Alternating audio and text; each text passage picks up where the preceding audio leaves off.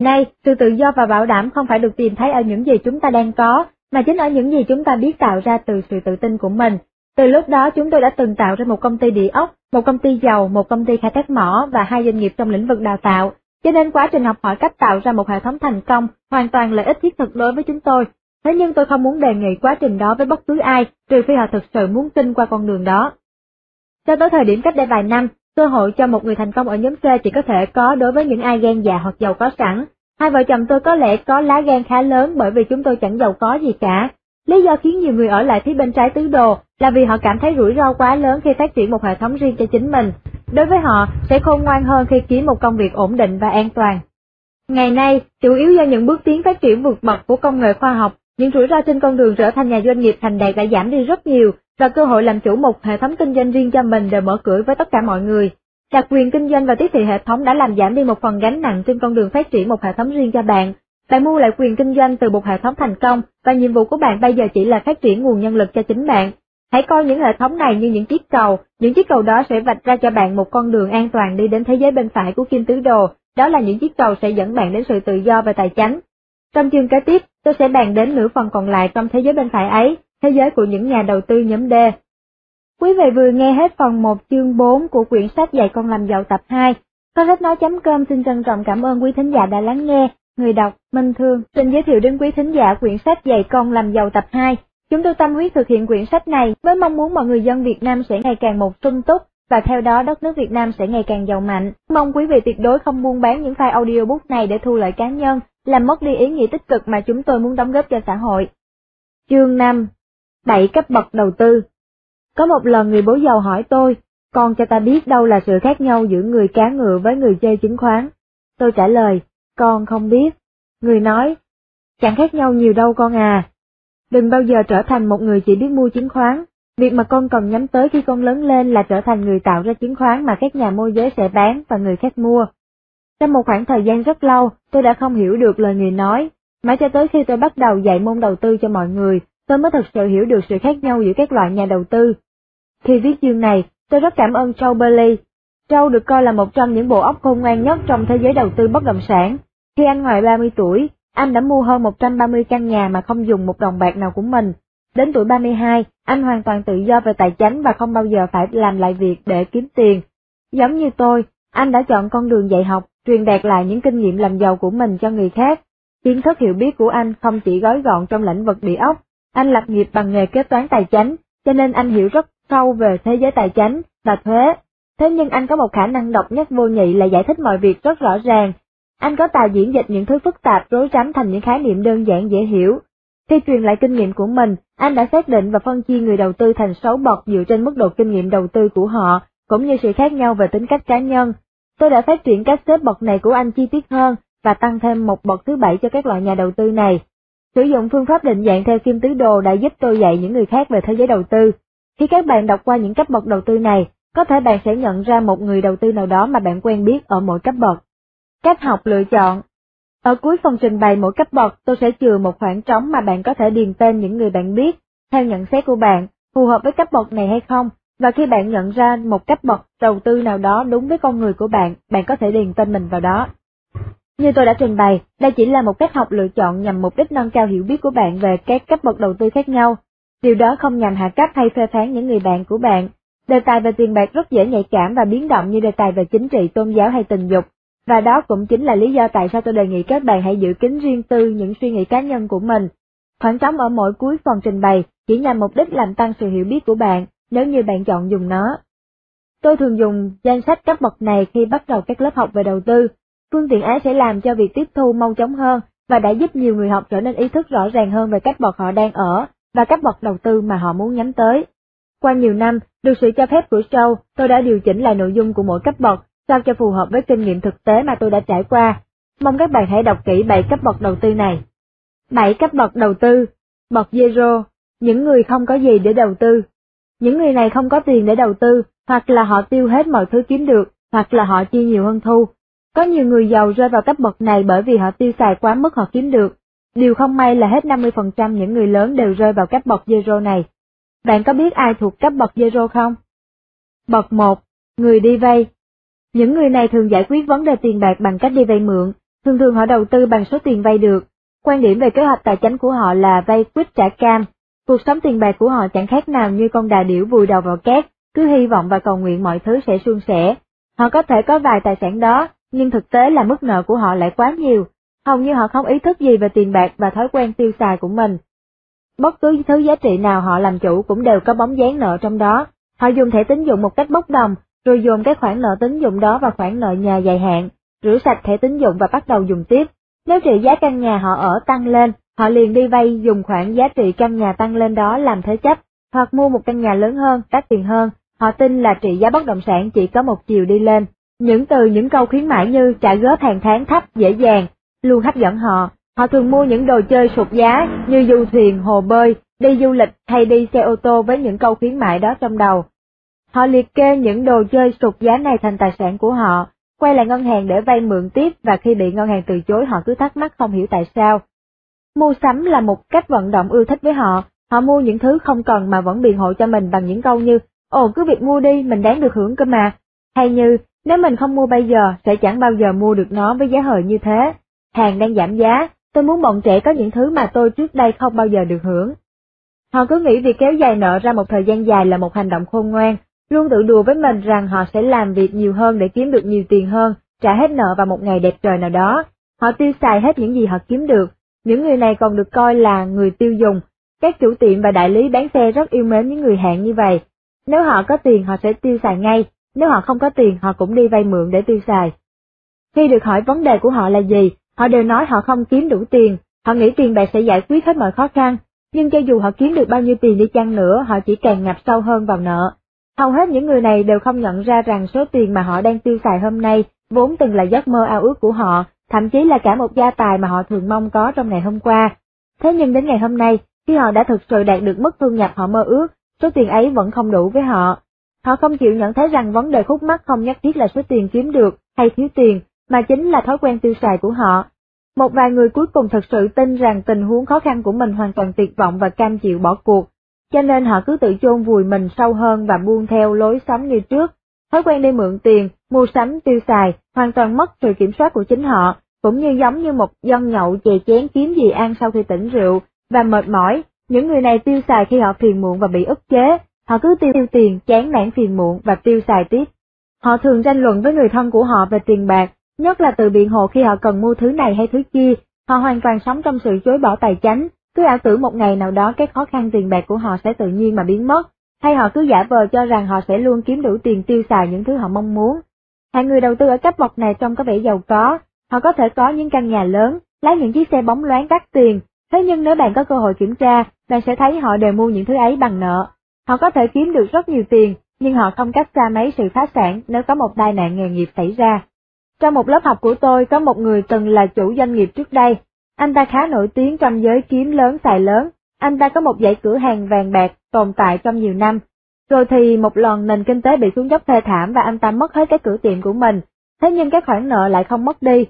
Chỉ không đầy 6 tháng cái khoản nợ này làm anh ta phá sản, anh ta đến tham dự lớp học của tôi để tìm kiếm một giải pháp mới, một hướng đi mới, vậy mà anh ta vẫn khăng khăng không chịu chấp nhận ý tưởng là hai vợ chồng anh ta chỉ là những nhà đầu tư bậc một. Anh ta xuất thân từ nhóm C, hy vọng có thể làm giàu trong nhóm D, anh ta cứ cho rằng một khi anh ta đã từng là một nhà doanh nghiệp thành công, anh ta có thể vận dụng cùng công thức của mình để đạt đến sự tự do và tài chính bằng cách đầu tư của anh ta. Đó là một bản ngã rất phổ biến ở một số nhà doanh nghiệp hay cho rằng mình có thể tự động trở thành những nhà đầu tư thành công. Các quy tắc kinh doanh không phải lúc nào cũng giống như các quy tắc đầu tư. Nếu những người đầu tư kiểu này không dám tự thay đổi mình, tương lai tài chính của họ sẽ rất ảm đạm, trừ phi họ cưới được một ai đó giàu có và chịu đựng được những thói quen tiêu tiền như nước của họ. Bạn có biết ai thuộc cấp 1 không? Bậc 2, người tiết kiệm.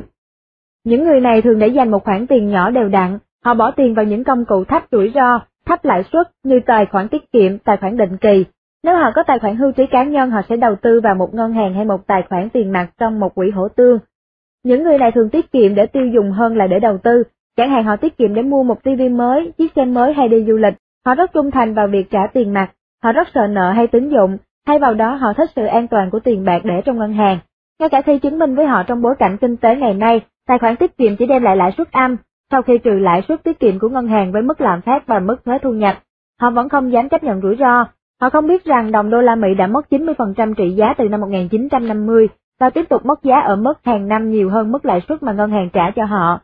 Những người này thường mua những kế hoạch bảo hiểm nhân thọ bởi vì họ yêu thích cảm giác của sự an toàn và ổn định. Những người thuộc nhóm này thường phí phạm thời gian, vốn là tài sản quý giá nhất của họ, cố dành dụm từng đồng các lẻ, họ bỏ hàng giờ cắt những mẫu phiếu khuyến mãi trên báo, còn ở trong siêu thị thì cản trở những người khác để cố tranh thủ tiết kiệm vài đồng mua sắm. Thay vì để dành từng đồng xu, lẽ ra họ nên dùng thời gian học cách đầu tư. Nếu họ bỏ 10.000 đô vào quỹ Joe Templeton vào năm 1954 và quên bản nó đi, đến năm 1994 họ sẽ có 2,4 triệu đô la trong tay, hoặc giả như họ bỏ 10.000 đô vào quỹ quan tâm của George Soros vào năm 1969, đến năm 1994 họ sẽ kiếm được 22,1 triệu đô.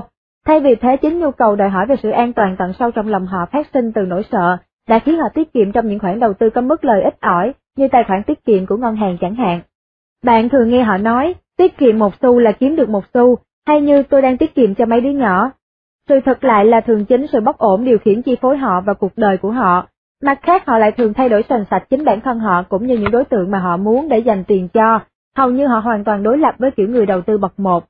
Tiết kiệm là một ý tưởng tốt trong thời đại nông nghiệp, nhưng một khi chúng ta bước vào thời đại công nghiệp, tiết kiệm không phải là một sự lựa chọn khôn ngoan. Việc chỉ biết để dành tiền thậm chí đã trở nên tệ hại khi đồng đô la Mỹ không còn được bảo chứng bằng vàng, và khi chúng ta gặp phải thời kỳ lạm phát khiến cho chính phủ in tiền như điên, người nào tiết kiệm tiền trong thời lạm phát chỉ là những kẻ thua cuộc. Dĩ nhiên khi xảy ra giai đoạn giảm phát họ có thể là người thắng cuộc, nhưng chỉ khi nào đồng tiền được in vẫn còn có giá trị bằng một thứ gì đó. Tiết kiệm là một thói quen tốt, bạn nên có một nguồn tiền mặt bằng tổng chi phí sinh hoạt từ 6 tháng đến một năm. Thế nhưng sau khi tiết kiệm được khoản tiền đó, hãy nên nhớ có những công cụ đầu tư tốt hơn và an toàn hơn nhiều so với tài khoản tiết kiệm trong ngân hàng. Bạn bỏ tiền tiết kiệm vào ngân hàng ở lãi suất 5%, trong khi khối người khác kiếm được 15%, đó có phải là một cách đầu tư khôn ngoan như vậy không bạn? Thế nhưng, nếu bạn không chịu muốn học cách đầu tư và thường xuyên âu lo về các rủi ro tài chính, thế thì tiết kiệm là một sự chọn lựa tốt hơn đầu tư. Bạn sẽ không phải lo nghĩ nhiều nếu như bạn chỉ giữ tiền trong ngân hàng, và các chủ ngân hàng sẽ yêu thích bạn lắm. Mà tại sao lại không yêu thích bạn cơ chứ? Bạn hãy nhìn xem, cứ mỗi một đồng bạn bỏ vào tài khoản tiết kiệm ngân hàng cho vay từ 10 đến 20 đồng ở mức lãi suất chặt đẹp đến 19%, trong khi chỉ trả cho bạn không quá 5% một năm, tại sao tất cả chúng ta lại không trở thành ngân hàng nhỉ? Bạn có biết ai thuộc cấp 2 không? Bậc 3, những người đầu tư ma lanh. Có ba hạng đầu tư khác nhau trong nhóm này, nhóm đầu tư này có ý thức rõ về nhu cầu đầu tư, họ có thể tham gia vào các chương trình hưu trí ở công ty nơi họ làm việc hay các quỹ hưu trí tư khác. Họ thỉnh thoảng cũng có những khoản đầu tư bên ngoài với các quỹ hỗ tương, thị trường chứng khoán, thị trường trái phiếu, vân vân. Nhìn chung họ là những người thông minh có nền học vấn vững vàng, họ chiếm 2 phần 3 dân số nước Mỹ và được các nhà xã hội học xếp thành giai cấp trung lưu. Tuy nhiên khi đề cập đến chuyện đầu tư, họ thường không được giáo dục về lĩnh vực đó, hoặc không có sự tinh vi chuyên nghiệp của giới đầu tư. Họ ít khi đọc báo cáo tài chính hàng năm hay bản cáo bạch của các công ty, mà làm sao họ đọc được nhỉ? Họ không được dạy cách đọc hiểu báo cáo tài chính, họ thiếu kiến thức về tài chính, có thể họ có nhiều bằng cấp cao, có thể là bác sĩ hay thậm chí là kế toán viên, nhưng rất ít người trong số họ được đào tạo chính thống về những thắng thua trong thế giới đầu tư. Ở bậc này có ba hạng đầu tư khác nhau, họ thường là những người thông minh, có học thức cao, kiếm được nhiều tiền và chịu đầu tư, thế nhưng vẫn có sự khác nhau rõ rệt. Bậc 3A, những người thuộc bậc đầu tư này tạo thành một nhóm gọi là không muốn bị làm phiền. Những người này tự thuyết phục mình là họ không hiểu gì về tiền bạc và sẽ không bao giờ muốn hiểu. Họ thường nói những câu đại loại như, tôi không giỏi tính toán lắm với mấy con số, tôi sẽ chẳng bao giờ hiểu được thế nào là đầu tư, tôi quá bận rộn, sao mà lắm công việc giấy tờ thế này? Vấn đề đó quá phức tạp đối với tôi. Đầu tư là rủi ro, tôi thích để các nhà chuyên nghiệp quyết định tiền bạc giùm tôi. Chuyện ấy sao mà phiền phức đến thế? Chồng tôi, vợ tôi, lo chuyện đầu tư của gia đình rồi. Những người này chỉ biết bỏ tiền vào kế hoạch hưu trí, còn không thì giao hết cho một chuyên viên kế hoạch tài chính luôn khuyên họ nên đa dạng hóa. Họ gạt tương lai tiền bạc ra khỏi đầu mình, chỉ biết mỗi ngày đi làm cực lực mà vẫn tự nói với chính mình, ít nhiều gì thì ta cũng có một chương trình hưu trí. Khi họ về hưu, họ sẽ biết những khoản đầu tư hưu trí của họ sẽ hoạt động như thế nào ngay mà. Bạn có biết ai thuộc cấp bậc 3A không? Bậc 3B Nhóm thứ hai này được gọi là nhóm của những kẻ đa nghi, những người này biết hết mọi lý do tại sao một khoản đầu tư sẽ bị thất bại. Có những người này bên cạnh bạn thật là nguy hiểm. Họ nghe có vẻ thông minh, lý luận chặt chẽ, lời nói của họ lại có trọng lượng với bạn về vị trí công việc họ đang giữ. Họ thành công trên lĩnh vực chuyên môn của họ, nhưng thực tế họ chỉ là những tên hèn nhát nắp sau cái vỏ trí thức của mình. Những người đó có thể bảo cho bạn biết chính xác làm thế nào và tại sao mà mỗi chuyện đầu tư của bạn sẽ bị người ta lừa gạt. Khi bạn đến hỏi ý kiến của họ về một loại cổ phiếu hay một công cụ đầu tư nào đó, bạn sẽ ra về với tâm trạng hết sức hoang mang và sợ hãi. Những người này thường nói những câu đại loại như, Ồ, trước đây tôi đã từng bị như vậy rồi. Bạn ấy đừng hòng lường gạt tôi một lần nào nữa. Họ thường khoe khoang những thứ như, đại lý môi giới của tôi ở hãng ờ, Merrill Lynch hay Linquister. Dùng những tên nổi danh như thế chẳng qua họ chỉ muốn che giấu nỗi bất ổn sâu kín trong lòng họ. Nhưng mà kỳ lạ thay, những người đa nghi như thế lại là những người hay hùa theo đám đông như những con cừu ngoan ngoãn. Ở sở làm họ tranh thủ đọc những trang tài chánh hay tạp chí Wall Street, rồi sau đó họ kể lại những gì họ đọc được cho người khác trong giờ giải lao. Ngôn ngữ của họ hoàn toàn là những tiếng lóng, những thuật ngữ của giới đầu tư. Họ bàn về những mối đầu tư lớn nhưng không bao giờ tham gia. Họ tìm kiếm những cổ phiếu được đăng trên trang nhất, và nếu như bài bình luận tốt, họ sẽ đi mua những tổ cổ phiếu đó. Những điều đó thường là quá trễ. Những nhà đầu tư khôn ngoan thực sự đã mua chúng từ lâu trước khi giới báo đưa tin về chúng, những người đa nghi lại không hề biết điều đó. Khi gặp tin xấu, họ phê phán và nói những câu như, tôi biết mà. Họ nghĩ họ là người chơi, nhưng thực sự họ chỉ là những kẻ bình luận đứng ngoài lề. Họ rất muốn tham gia trò chơi, nhưng tận sâu trong lòng họ lại bị ám ảnh nỗi sợ bị thua, bị mất tiền. Sự bảo đảm lấn lướt cả sự thú vị và kích động của trò chơi đó. Các nhà phân tâm học cho biết sự đa nghi là tổng hợp giữa nỗi sợ và sự ngu dốt, từ đó dẫn đến sự kiêu căng. Những người như thế thường nhảy vào thị trường khá trễ khi có sự biến động lớn, và đợi đám đông hay có chứng cứ rõ ràng là quyết định đầu tư của họ là đúng.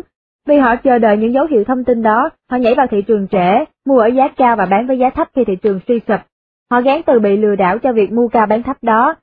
Những điều mà họ sợ đã xảy ra với họ hết lần này đến lần khác. Họ mua cao và bán thấp, tại sao vậy? Bởi vì họ quá ma lanh cho nên họ trở nên quá cẩn thận. Họ khôn ngoan đó, nhưng họ lại sợ rủi ro và sợ bị sai lầm, cho nên họ cố học hỏi nhiều hơn để khôn ngoan hơn. Nhưng một khi họ càng biết nhiều, họ chỉ càng thấy nhiều rủi ro hơn, và lại khiến họ miệt mài tìm hiểu nhiều hơn. Sự cẩn thận đến mức đa nghi thái quá của họ đã khiến họ cứ lần lửa mãi, và làm cho họ chậm hơn so với mọi người. Họ nhảy vào thị trường khi lòng tham thắng thế nỗi sợ trong lòng họ. Tuy nhiên khí cạnh xấu nhất của loại người này là họ tiêm nhiễm những người xung quanh với nỗi sợ khủng khiếp của họ được che giấu bằng sự trí thức. Khi đề cập đến đầu tư, họ có thể bảo cho bạn biết tại sao mọi chuyện lại không suôn sẻ, nhưng họ lại không thể bảo bạn làm sao cho mọi chuyện trơn tru. Những người này thường có mặt ở khắp mọi nơi, từ trong các học viện, chính phủ cho đến tôn giáo, hệ thống thông tin đại chúng. Họ ưa nghe những chuyện khủng hoảng tài chính hay những vụ bê bối để họ có thể truyền bá đi, thế nhưng họ hầu như rất hiếm có những điều gì đó tốt để kể về những hành động thành công tài chính. Người đa nghi rất dễ khám phá ra những điều sai lầm, đó chính là cách họ tự bảo vệ mình không bị lộ tẩy sự thiếu hiểu biết của mình. Những người đầu tư này được gọi là cynics. Từ này có nguồn gốc xuất phát từ một trường phái thuộc thời Hy Lạp cổ đại. Thời ấy trường phái này thường bị xã hội khinh bỉ về sự kiêu căng và thái độ dè biểu mỉa mai của họ đối với thành công hay công trạng của người khác. Khi đá động đến tiền bạc, có rất nhiều người thuộc loại này mà những người đó thường có học vấn cao và thông minh. Hãy cẩn thận trước những người này và đừng bao giờ cho phép họ soi mói đến những giấc mơ tài chính của bạn. Dĩ nhiên trong thế giới tiền bạc không thiếu những hạng người lừa đảo, mánh mung, được bịp bợm, nhưng thử hỏi có ngành nào mà lại không có những con sâu ấy. Bạn có thể làm giàu nhanh mà không cần nhiều tiền và không phải chịu nhiều rủi ro, điều đó hoàn toàn có thể, nhưng chỉ khi nào bạn sẵn sàng cho phép con người bạn dám tin tưởng vào khả năng hiện thực đó. Một trong những việc bạn cần phải làm là hãy để cho đầu óc của bạn cởi mở và phóng khoáng, và hãy đề phòng trước những hạng người đa nghi hay những kẻ bịp bợm, cả hai loại người đó đều rất nguy hiểm về tiền bạc. Bạn có biết ai thuộc cấp 3B không? Bậc 3C Nhóm thứ ba trong bậc đầu tư này là những người cờ bạc, trong khi những kẻ đa nghi quá cẩn thận, nhóm này lại khá cẩu thả. Họ nhìn vào thị trường chứng khoán hay bất cứ thị trường đầu tư nào, giống như cách họ nhìn vào những sòng bạc ở Las Vegas. Đó chỉ là may mắn, họ ném con xuất sắc và cầu nguyện. Nhóm này không hề có một quy tắc hay một quy luật đầu tư nào cả, họ muốn hành động như những tay chơi lớn, cho nên họ cứ ngụy trang như những đại ca lắm tiền cho tới khi họ thắng hay thua hết. Cơ hội thua thường xảy ra nhất, họ tìm kiếm những bí mật đầu tư hay những thứ phép thuật mê tín như chiếc chén thánh. Họ luôn tìm những cách đầu tư mới mẻ và hồi hộp, thay vì còn phải có sự cần mẫn dài hạn để học hỏi và hiểu biết, họ chỉ quan tâm đến những mánh khóe hay những ngõ tắt. Họ thường vào mua bán những hàng hóa, những cổ phiếu lần đầu bán ra công chúng, ga và dầu, gia súc hay bất cứ thứ công cụ đầu tư nào mà con người có, Họ thích dùng những kỹ thuật đầu tư phức tạp như biên độ giao dịch, quyền mua bán cổ phần, vân vân. Họ nhảy vào chơi mà không hề biết ai là người chơi và ai là người đặt ra luật chơi. Những người này là những nhà đầu tư tệ hại nhất trên hành tinh, họ luôn cố đánh nhanh thắng nhanh và biến. Khi được hỏi tình hình đầu tư như thế nào, họ luôn miệng nói, chỉ hề vốn, hay như là, lời được một ít tẹo. Thực tế là họ chỉ mất tiền và mất rất nhiều tiền. Loại người đầu tư này thường mất tiền đến 90% cơ hội, họ không bao giờ bàn về chuyện thua cuộc của họ cả, Họ chỉ nhớ đến cứu thắng ngoạn mục cách đây 6 năm, họ tự cho mình là khôn ngoan và không chịu thừa nhận họ chỉ may mắn mà thôi. Họ nghĩ tất cả những gì họ cần làm là chỉ cần chiến thắng một cú lớn. là họ sẽ sống thoải mái và giàu có. Xã hội gọi những kẻ này là những tay cờ bạc hết thuốc chữa. Thực tế sâu xa là khi đề cập đến chuyện đầu tư tiền bạc, họ chỉ là những kẻ lười biếng. Bạn có biết ai thuộc cấp 3C không? Bậc 4, những người đầu tư dài hơi. Những nhà đầu tư này ý thức rất rõ về sự cần thiết đầu tư, họ chủ động trong quyết định đầu tư của mình, họ có một kế hoạch đầu tư dài hạn được vạch sẵn để có thể giúp họ đạt được mục tiêu tài chính của mình. Họ thường tìm tòi và học hỏi trước khi bắt tay thực sự mua một khoản đầu tư nào đó. Họ tận dụng cách đầu tư định kỳ và khi có thể họ biết đầu tư một cách khôn ngoan về mặt thuế. Quan trọng nhất là họ biết tìm kiếm tư vấn từ những nhà kế hoạch tài chính lão luyện. Xin bạn đừng nghĩ những người đầu tư loại này là những nhà đầu tư lớn và nổi tiếng, đến được trình độ đó còn xa lắm. Những người này thường không đầu tư vào địa ốc, kinh doanh hàng hóa hay bất kỳ công cụ đầu tư nào khác, mà thay vào đó họ đi theo con đường đầu tư dài hơi, bảo thủ được những nhà đầu tư chuyên nghiệp nổi tiếng đề nghị như Peter Lynch hay Warren Buffett. Nếu bạn chưa là một người đầu tư dài hạn, bạn hãy tự mình đến với nó càng nhanh càng tốt. Điều đó có nghĩa là gì? Có nghĩa là bạn hãy ngồi xuống và vạch ra một kế hoạch, hãy kiểm soát những thói quen tiêu xài của bạn, hãy giảm mức nợ xuống đến mức tối thiểu, hãy sinh hoạt bằng những gì bạn có và sau đó mới tăng lên những phương tiện sinh hoạt chỉ khi nào bạn có dư giả thu nhập. Hãy tìm hiểu xem bạn cần đầu tư bao nhiêu mỗi tháng, trong vòng bao lâu ở một mức lãi thực tế để đạt được mục tiêu của bạn. Những mục tiêu như thế, bạn muốn nghỉ làm vào lúc mấy tuổi, bạn sẽ cần bao nhiêu tiền sinh sống cho một tháng. Chỉ cần có một kế hoạch tài chính dài hạn như thế sẽ làm giảm bớt số nợ tiêu dùng của bạn, trong khi có thể dành ra một khoản tiền nhỏ trên cơ sở định kỳ và một quỹ hỗ tư tương hàng đầu. Làm như thế sẽ tạo ngay cho bạn có cơ hội về hưu một cách giàu có nếu bạn bắt đầu đủ sớm và biết theo dõi những gì bạn đang làm. Ở cấp bậc này, hãy giữ mọi thứ đơn giản, đừng mơ mộng và tưởng tượng nhiều quá, hãy quên đi những cách đầu tư phức tạp, chỉ tập trung vào những chứng khoán mạnh và những khoản đầu tư quỹ hỗ tương. Nếu bạn chưa biết gì cả, hãy học cách mua những khoản đầu tư đóng kín của quỹ hỗ tương, đừng cố khôn hơn thị trường. Hãy dùng những công cụ bảo hiểm một cách thông minh cho mục đích bảo vệ chứ không phải tích lũy của cải. Có thể sử dụng một quỹ hỗ tương như quỹ chỉ số 500 Vanguard làm tiêu chuẩn, vì trong quá khứ quỹ này đã làm tốt hơn 2 phần 3 các quỹ hỗ tương khác. Trong khoảng thời gian 10 năm, loại quỹ này có thể đem lại cho bạn mức lãi vượt xa 90% mức lãi mà các nhà quản lý vị hỗ tương chuyên nghiệp khác cộng lại. Nhưng hãy luôn nhớ rằng không bao giờ có một khoản đầu tư nào an toàn 100% cả, các quỹ chỉ số có thể sai lầm chết người cố hữu của chúng. Hãy đừng đợi những mối làm ăn lớn nữa, hãy nhảy vào cuộc chơi và bắt đầu từ những trò nhỏ, như căn nhà nhỏ đầu tiên mà tôi bắt đầu đầu tư chỉ bằng một vài đô la làm ăn. Lúc đầu bạn đừng lo lắng đúng hay sai mà chỉ bắt đầu chơi thôi, bạn sẽ học được nhiều hơn một khi bạn bỏ tiền ra, nhưng nhớ là chỉ bỏ chút ít thôi để chơi nhé. Tiền bạc có cách làm tăng sự thông minh tài chính của bạn nhanh chóng, sợ hãi và do dự sẽ làm bạn thối lui. Bạn có thể tham gia những trò chơi lớn hơn bất cứ lúc nào bạn muốn, nhưng bạn sẽ không bao giờ lấy lại được thời gian và kiến thức bị mất khi bạn chỉ ngồi đó chờ đợi làm những điều đúng hay những mối lớn. Nên nhớ những mối làm ăn nhỏ sẽ dẫn đến những mối làm ăn lớn, nhưng với điều kiện duy nhất là bạn phải bắt đầu chơi. Hãy bắt đầu trong ngày hôm nay và đừng chờ đợi nữa, hãy cắt bớt việc tiêu xài bằng thẻ tín dụng, bỏ bớt những đồ chơi đắt tiền giảm giá và hãy gọi cho một quỹ hỗ tương nổi tiếng. Bạn hãy ngồi xuống với những người thân của mình vạch ra một kế hoạch, gọi cho một nhà đầu tư kế hoạch tài chính, hay đi đến thư viện và tìm đọc về kế hoạch tài chính, tự mình để dành tiền, chẳng hạn mỗi tháng để dành khoảng 50 đô. Bạn càng chờ đợi chừng nào bạn sẽ càng lãng phí một trong những tài sản quý giá của bạn, đó chính là thời gian của mình. Một điểm thú vị cần chú ý, bậc 4 chính là điểm xuất phát của các nhà triệu phú nước Mỹ. Quyển sách Nhà triệu phú hàng xóm đã mô tả một nhà triệu phú bình thường là một người lái chiếc Ford hiệu Taurus, làm chủ một công ty và sống tri túc bằng những gì mình tạo ra. Họ học hỏi tìm tòi về đầu tư, có một kế hoạch đầu tư dài hạn. Họ chẳng làm điều gì kỳ thú, chịu nhiều rủi ro hay kêu gọi gì cả khi đầu tư. Họ thực sự là những người bảo thủ, và chính những thói quen tiền bạc biết cân đối của họ đã làm cho họ giàu có và thành công trong suốt một khoảng thời gian dài. Đối với những người không thích rủi ro, muốn tập trung vào nghề nghiệp chuyên môn hay công việc của mình, thay vì bỏ nhiều thời gian học hỏi cách đầu tư, bậc 4 là bậc bắt buộc đối với họ nếu như họ muốn sống một cuộc đời giàu có và trụ phú. Đối với những cá nhân này, điều quan trọng hơn hết là họ phải đi kiếm tư vấn từ những chuyên gia kế hoạch về tài chính. Những người này có thể giúp bạn vạch ra một chiến lược đầu tư và giúp con đường bạn đi đúng hướng theo cấu trúc đầu tư dài hạn đó. Bậc đầu tư này đòi hỏi sự kiên nhẫn và biết tận dụng thời gian. Nếu bạn biết đầu tư sớm và đều đặn, bạn có thể trở nên giàu có, nếu bạn bắt đầu trễ, chẳng hạn ở tuổi 45, kiểu đầu tư bậc này sẽ chẳng giúp ích gì cho bạn, nhất là trong những khoảng thời gian từ lúc này cho đến năm 2010. Bạn có biết ai thuộc cấp bậc 4 không? Bậc 5, những nhà đầu tư chuyên nghiệp. Những nhà đầu tư này có đủ sức tìm kiếm những chiến lược đầu tư có nhiều rủi ro hơn hay chủ động hơn. Tại sao vậy? Bởi vì họ có thói quen tiền bạc rất tốt, một nền tảng tiền bạc vững chắc và hiểu biết về đầu tư. Trò chơi đối với họ chẳng mới mẻ gì, Họ tập trung chứ không thường đa dạng hóa. Họ có một kỷ lục dài về những trận thắng mà họ đạt được đều đặn, và họ có đủ trận thua để có thể tìm thấy những kinh nghiệm, những bài học đáng giá rút ra từ những sai lầm đó. Những nhà đầu tư này thường mua sỉ các khoản đầu tư hơn là mua lẻ. Họ đặt những mối đầu tư của chính họ lại với nhau để tự sử dụng, hoặc họ chuyên nghiệp đến mức đủ để tham gia những mối đầu tư mà những người bạn bật xấu của họ cần vốn. Những yếu tố nào quyết định sự chuyên nghiệp của những nhà đầu tư này?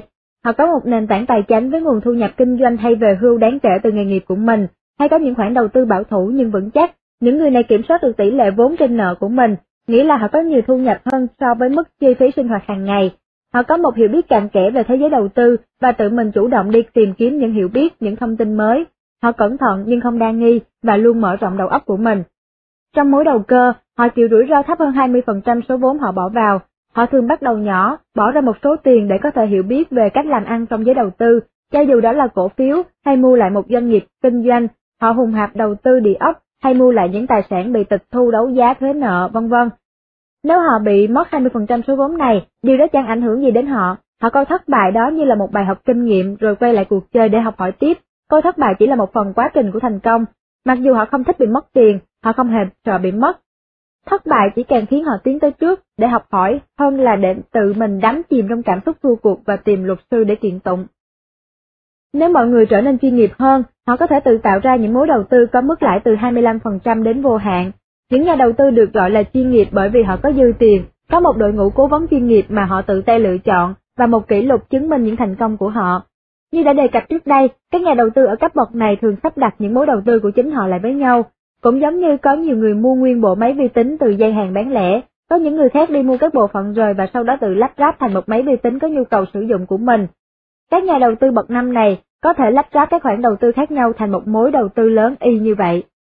Những nhà đầu tư này biết rõ rằng chính những thời điểm khi nền kinh tế đi xuống là lúc thị trường đang trao cho họ những cơ hội thành công ngàn vàng.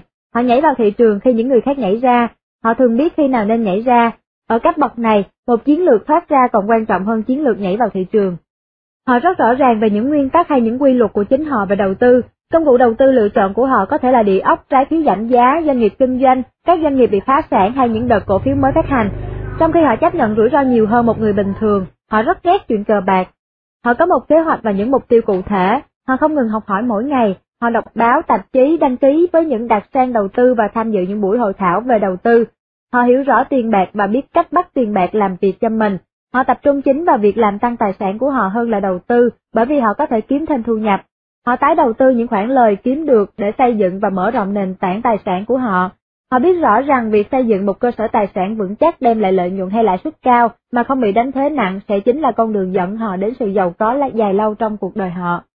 Họ thường truyền dạy những hiểu biết này cho con của họ và để lại tài sản qua nhiều thế hệ theo sau dưới hình thức công ty, tập đoàn, tổ hợp ủy thác hay đối tác. Bản thân họ hầu như không sở hữu nhiều thứ nào cả, chẳng có nhiều tài sản đứng dưới tên họ vì mục đích giảm thuế và bảo vệ khỏi những kẻ giống như Robin Hood, cứ tin vào việc lấy của người giàu chi cho người nghèo. Nhưng mặc dù họ không sở hữu thứ gì, họ kiểm soát tất cả mọi thứ qua các tập đoàn. Họ kiểm soát những thực thể có tư cách pháp nhân sở hữu các tài sản của họ. Họ có một hội đồng giám đốc của chính họ để có thể giúp họ trong việc quản lý những tài sản này. Họ lắng nghe những lời tư vấn và học hỏi.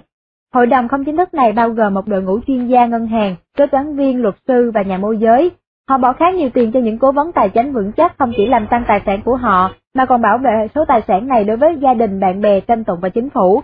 Ngay cả khi họ đã từ giả cõi đời, họ vẫn còn kiểm soát được tài sản của họ. Những người này thường được gọi là những người quản lý tiền bạc. Ngay cả sau khi chết, họ vẫn tiếp tục chi phối số phận đồng tiền mà họ đã tạo ra. Bạn có biết ai thuộc cấp bậc năm không? Bậc 6, những nhà đầu tư thực sự.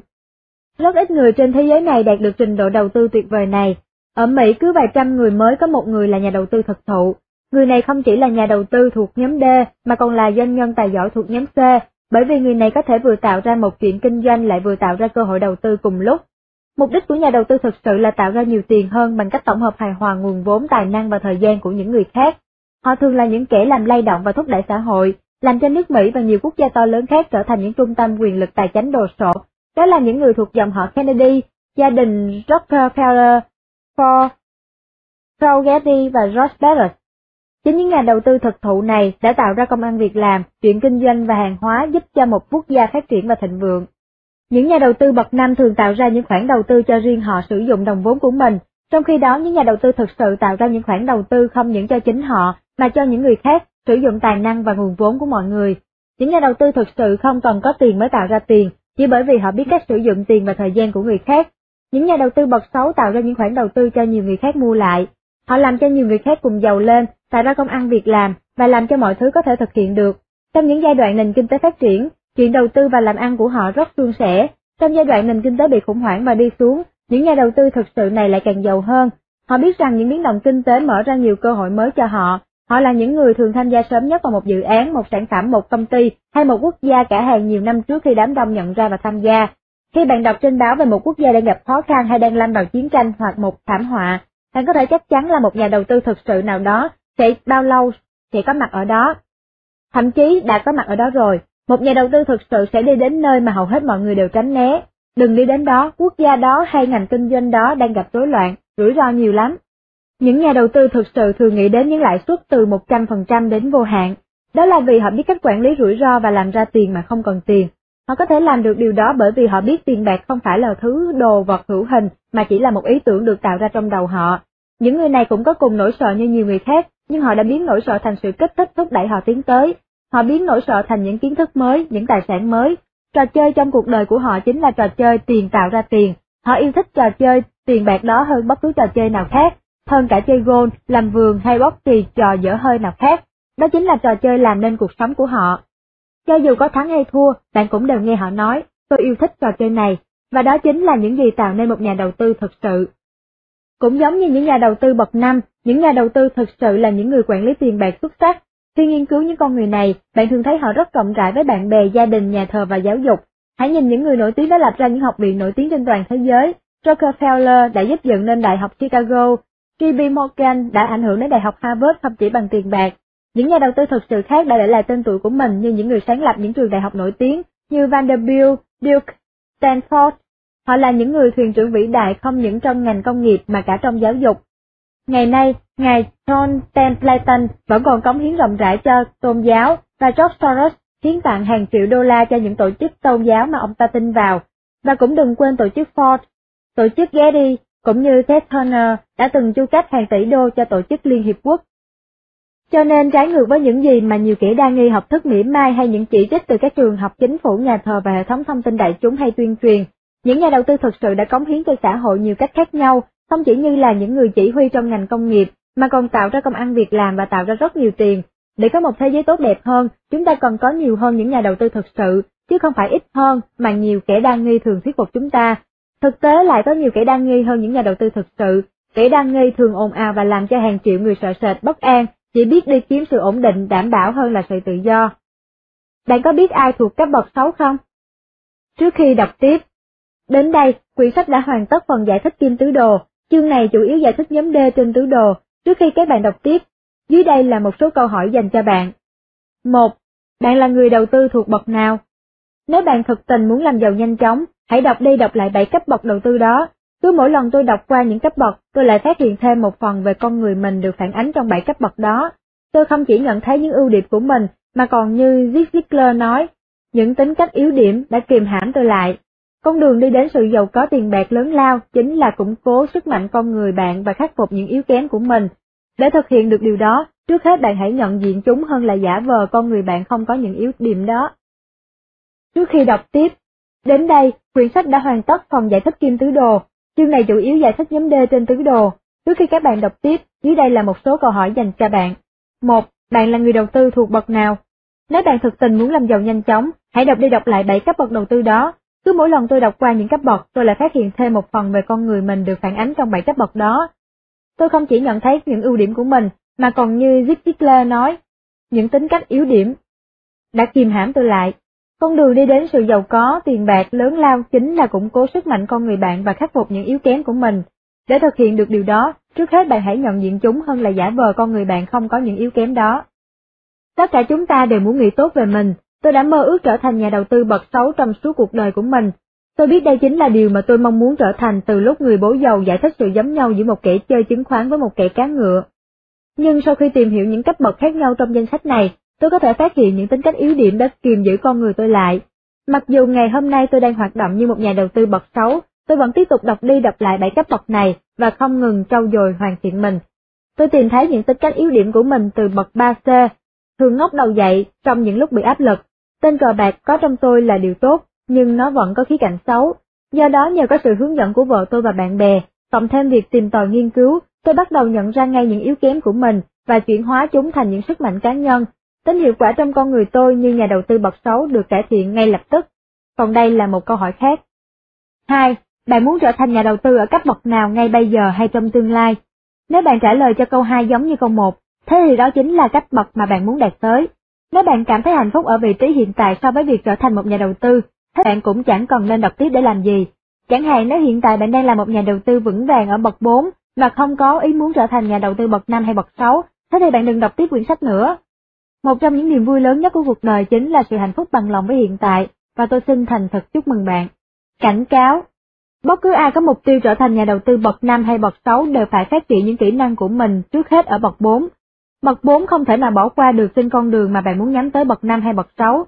Những ai cố gắng trở thành nhà đầu tư bậc 5 hay bậc 6 mà không có những kỹ năng cần thiết của một nhà đầu tư bậc 4, chỉ là một nhà đầu tư bậc 3, tức là một kẻ cờ bạc không hơn không kém. Nếu bạn vẫn muốn và cần biết nhiều hơn về tài chính, vẫn cố theo đuổi mục tiêu của sự tự do tài chính, xin mời bạn đọc tiếp quyển sách. Những chương còn lại sẽ chủ yếu tập trung vào những tính cách của một người thuộc nhóm C và D.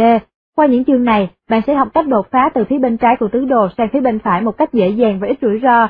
Sự di chuyển từ bên trái sang bên phải sẽ tiếp tục tập trung vào những tài sản vô hình của bạn, để tạo ra những tài sản hữu hình ở phần bên phải của tứ đồ. Trước khi tiếp tục, tôi xin hỏi bạn một câu cuối cùng. Từ lúc không có nhà cửa cho đến khi trở thành triệu phú trong thời gian không quá 10 năm, bạn nghĩ hai vợ chồng tôi cần phải nằm trong cấp bậc đầu tư nào? Bạn sẽ tìm thấy câu trả lời trong chương kế, mà ở đó tôi sẽ chia sẻ với bạn những kinh nghiệm học hỏi được từ chuyến phiêu lưu của bản thân trên con đường nhắm tới sự tự do về tài chính. Quý vị vừa nghe hết phần 1 chương 5 của quyển sách Dạy con làm giàu tập 2. Kho sách nói.com xin trân trọng cảm ơn quý thính giả đã lắng nghe. Người đọc, Minh Thương, xin giới thiệu đến quý thính giả quyển sách Dạy con làm giàu tập 2. Chúng tôi tâm huyết thực hiện quyển sách này với mong muốn mọi người dân Việt Nam sẽ ngày càng một sung túc, và theo đó đất nước Việt Nam sẽ ngày càng giàu mạnh. Mong quý vị tuyệt đối không buôn bán những file audiobook này để thu lợi cá nhân, làm mất đi ý nghĩa tích cực mà chúng tôi muốn đóng góp cho xã hội. Chương 6 Con không thể thấy tiền bằng mắt con được. Vào cuối năm 1974, tôi mua một căn nhà chung cư nhỏ bé ở vùng ven Waikiki. Đó là một trong những những bất động sản đầu tiên của tôi. Giá căn nhà khoảng 56.000 đô. Căn nhà gồm hai phòng ngủ, một phòng tắm trong một chung cư hạng trung bình. Căn hộ đem cho thuê thật là hoàn hảo, và tôi biết chắc sẽ có người thuê ngay căn hộ đó. Tôi lái xe đến văn phòng làm việc của người bố giàu, trong lòng khắp khởi kể cho người nghe về mối đầu tư đó. Người nhìn qua sắp tài liệu và không đầy một phút sau người ngẩng đầu lên và hỏi tôi, mỗi tháng con sẽ mất bao nhiêu tiền? Tôi trả lời, khoảng 100 đô mỗi tháng. Người bố giàu nói, đừng có ngu ngốc, ta chưa đọc kỹ những con số, nhưng từ sách tài liệu đó ta có thể chắc chắn là con sẽ mất mỗi tháng nhiều hơn số tiền đó. Hơn nữa tại sao con lại đi đầu tư vào một thứ mà con biết là con sẽ mất tiền? Tôi nói, ồ, căn hộ trong thật là dễ thương, và con nghĩ đó là một cơ hội tốt, chỉ cần sơn phết lại một tí xíu thôi là căn hộ sẽ trông y như mới. Người bố giàu nhếch mép, nhưng điều đó không giải thích tại sao con phải mất tiền. Bố à, tay môi giới địa ốc bảo con là đừng có lo lắng về việc mất tiền mỗi tháng bây giờ. Hắn bảo trong một vài năm nữa giá căn nhà sẽ tăng gấp đôi, hơn nữa chính phủ hiện tại cho phép con được trừ những khoản mất tiền đó vào thu nhập cá nhân, nếu con không chợp lấy cơ hội đó, con e sẽ có người khác lấy mất. Người bố giàu đứng dậy và đóng cửa phòng lại. Khi người làm thế, tôi biết tôi sẽ bị dũa tơi tạ cũng như sẽ được dạy một bài học quan trọng. Tôi đã từng trải qua những kiểu dạy như thế của người. Người bố giàu hỏi lại, thế thì con sẽ mất bao nhiêu tiền mỗi tháng? Tôi nói với vẻ bồn chồn, khoảng 100 đô mỗi tháng. Người bố giàu lắc đầu khi người coi qua sắp tài liệu. Bài học đã bắt đầu ngay thôi. Hôm đó, tôi đã được dạy về tiền bạc, và đầu tư nhiều hơn những thứ tôi đã học trong suốt 27 năm qua. Người bố giàu hài lòng khi tôi đã dám bắt tay hành động và đầu tư vào một mảnh địa ốc, thế nhưng hành động đó của tôi lại phạm quá nhiều lỗi lầm có thể khiến tôi lụng bại sau này. Tuy nhiên những bài học hôm đó về một mối làm ăn đã giúp cho tôi kiếm được hàng triệu đô trong những năm sau này. Con cần nhìn đồng tiền bằng đầu óc của con. Người bố giàu nói, đó không phải là những gì mà con mắt con thấy được. Một mảnh địa ốc chỉ là một mảnh địa ốc. Cũng như tờ giấy chứng khoán của một công ty chỉ là một tờ giấy chứng khoán. Con có thể thấy những thứ đó, nhưng những gì con không thấy mới là quan trọng. Đó chính là mối làm ăn, là sự thỏa thuận tài chính, là thị trường, sự quản lý, các yếu tố rủi ro, luồng tiền mặt, cơ cấu một công ty, các đạo luật về thuế, và hàng ngàn thứ khác sẽ quyết định một cơ hội đầu tư là tốt hay không. Sau đó người tiếp tục xé nhỏ mối giao kèo của tôi bằng hàng loạt câu hỏi tới tắt. Tại sao con lại chịu trả mức lãi suất cao đến như vậy? Con có hình dung mức lời của con là bao nhiêu không? Cơ hội đầu tư đó phù hợp như thế nào với chiến lược đầu tư dài hạn của con? Con sẽ tận dụng những yếu tố dư thừa nào? Mức vốn tối đa của con là bao nhiêu? Con có kiểm tra các kỷ lục của căn nhà từ sở địa chính hay chưa? Con có hình dung chi phí quản lý bao nhiêu không? Làm thế nào con ước tính chi phí sửa chữa? Con có biết là chính quyền thành phố vừa mới thông báo kế hoạch quy hoạch trong khu vực đó và thay đổi hướng giao thông hay không? Sẽ có một dự án thông đường ngay trước căn chung cư đó, cho nên dân cư vùng đó đang di chuyển sang nơi khác để tránh tiếng ồn suốt thời gian thi công. Con có biết điều đó không? Ta biết là hiện tại thị trường đang trên đà tăng trưởng, nhưng con có biết những cái yếu tố nào ảnh hưởng đến sự tăng trưởng đó hay không? Do sự hồi phục nền kinh tế hay là do lòng tham? Con nghĩ đà tăng trưởng đó sẽ kéo dài trong bao lâu? Chuyện gì sẽ xảy ra nếu như con không cho mướn được? Mà nếu con không cho thuê được con sẽ rao mướn trong bao lâu? Sẽ cầm cự được tình trạng tài chính của chính con trong bao lâu? Và một lần nữa, con suy nghĩ như thế nào mà cho rằng mối đầu tư mất tiền đó lại là một cơ hội tốt? Điều này thật sự làm ta lo lắng cho con đó con à. Tôi nói như một quả bóng bị xì hơi. Nó trông có vẻ như là một cơ hội đầu tư tốt đó bố à. Người bố giàu mỉm cười đứng dậy và bắt tay tôi, người nói, ta hài lòng khi con bắt đầu hành động con ạ. Hầu hết mọi người chỉ biết suy nghĩ, nhưng không bao giờ dám hành động cả. Nếu con làm một điều gì đó và bị phạm lỗi, con sẽ học được rất nhiều từ những lỗi lầm đó. Hãy nên nhớ con sẽ không bao giờ được dạy những điều quan trọng trong lớp học cả. Con học được những điều đó chỉ bằng hành động, phạm lỗi và khắc phục sai lầm đó, đó chính là lúc đầu óc của con được khai mở con à. Tôi cảm thấy được an ủi hơn và có thể sẵn sàng tiếp thu bài học. Người bố giàu nói, hầu hết mọi người đầu tư 95% bằng con mắt của họ và chỉ đầu tư 5% bằng đầu óc. Người bố giàu tiếp tục giải thích, mọi người thường nhìn một mảnh địa ốc nào đó, hay nghe tên một chứng khoán nào đó rồi đưa ra quyết định dựa trên những gì mắt họ thấy, hay người môi giới bảo họ, hoặc từ một tiết lộ nóng hổi của người bạn đồng nghiệp, hoặc thường mua theo cảm xúc chứ không theo lý trí. Người bố giàu nói, đó là lý do tại sao 9 người trong 10 người đầu tư không kiếm ra tiền. Có thể họ không bị mất tiền, nhưng họ vẫn không tạo ra tiền. Họ chỉ huề vốn, thắng được chỗ này chút ít và thua lại chỗ kia chút ít. Đó là vì họ đầu tư bằng mắt và cảm xúc của họ hơn là bằng cái đầu của mình. Nhiều người nhảy vào đầu tư vì họ muốn làm giàu nhanh chóng, cho nên thay vì trở thành nhà đầu tư, họ chỉ trở thành những kẻ mơ mộng, những kẻ làm việc quần quật, những tên cờ bạc, thậm chí những tay lừa đảo. Thế giới này đầy rẫy những hạng người đó, cho nên con hãy ngồi xuống, bình tĩnh xem xét lại cơ hội đầu tư bị mất tiền đó, và ta sẽ dạy cho con cách biến nó thành một cơ hội kiếm tiền. Ta sẽ bắt đầu dạy cho đầu óc của con thấy những gì mà mắt tròn của con không thấy được. Từ xấu thành tốt. Buổi sáng hôm sau tôi trở lại công ty địa ốc để giao kèo lại căn nhà tôi định mua hôm trước. Buổi thương lượng chẳng thoải mái tí nào, nhưng tôi đã học được thật nhiều. Ba ngày sau tôi quay lại gặp người bố giàu, mức giá mua vẫn như trước, người môi giới vẫn hưởng trọn mức hoa hồng bởi vì an toàn xứng đáng được hưởng.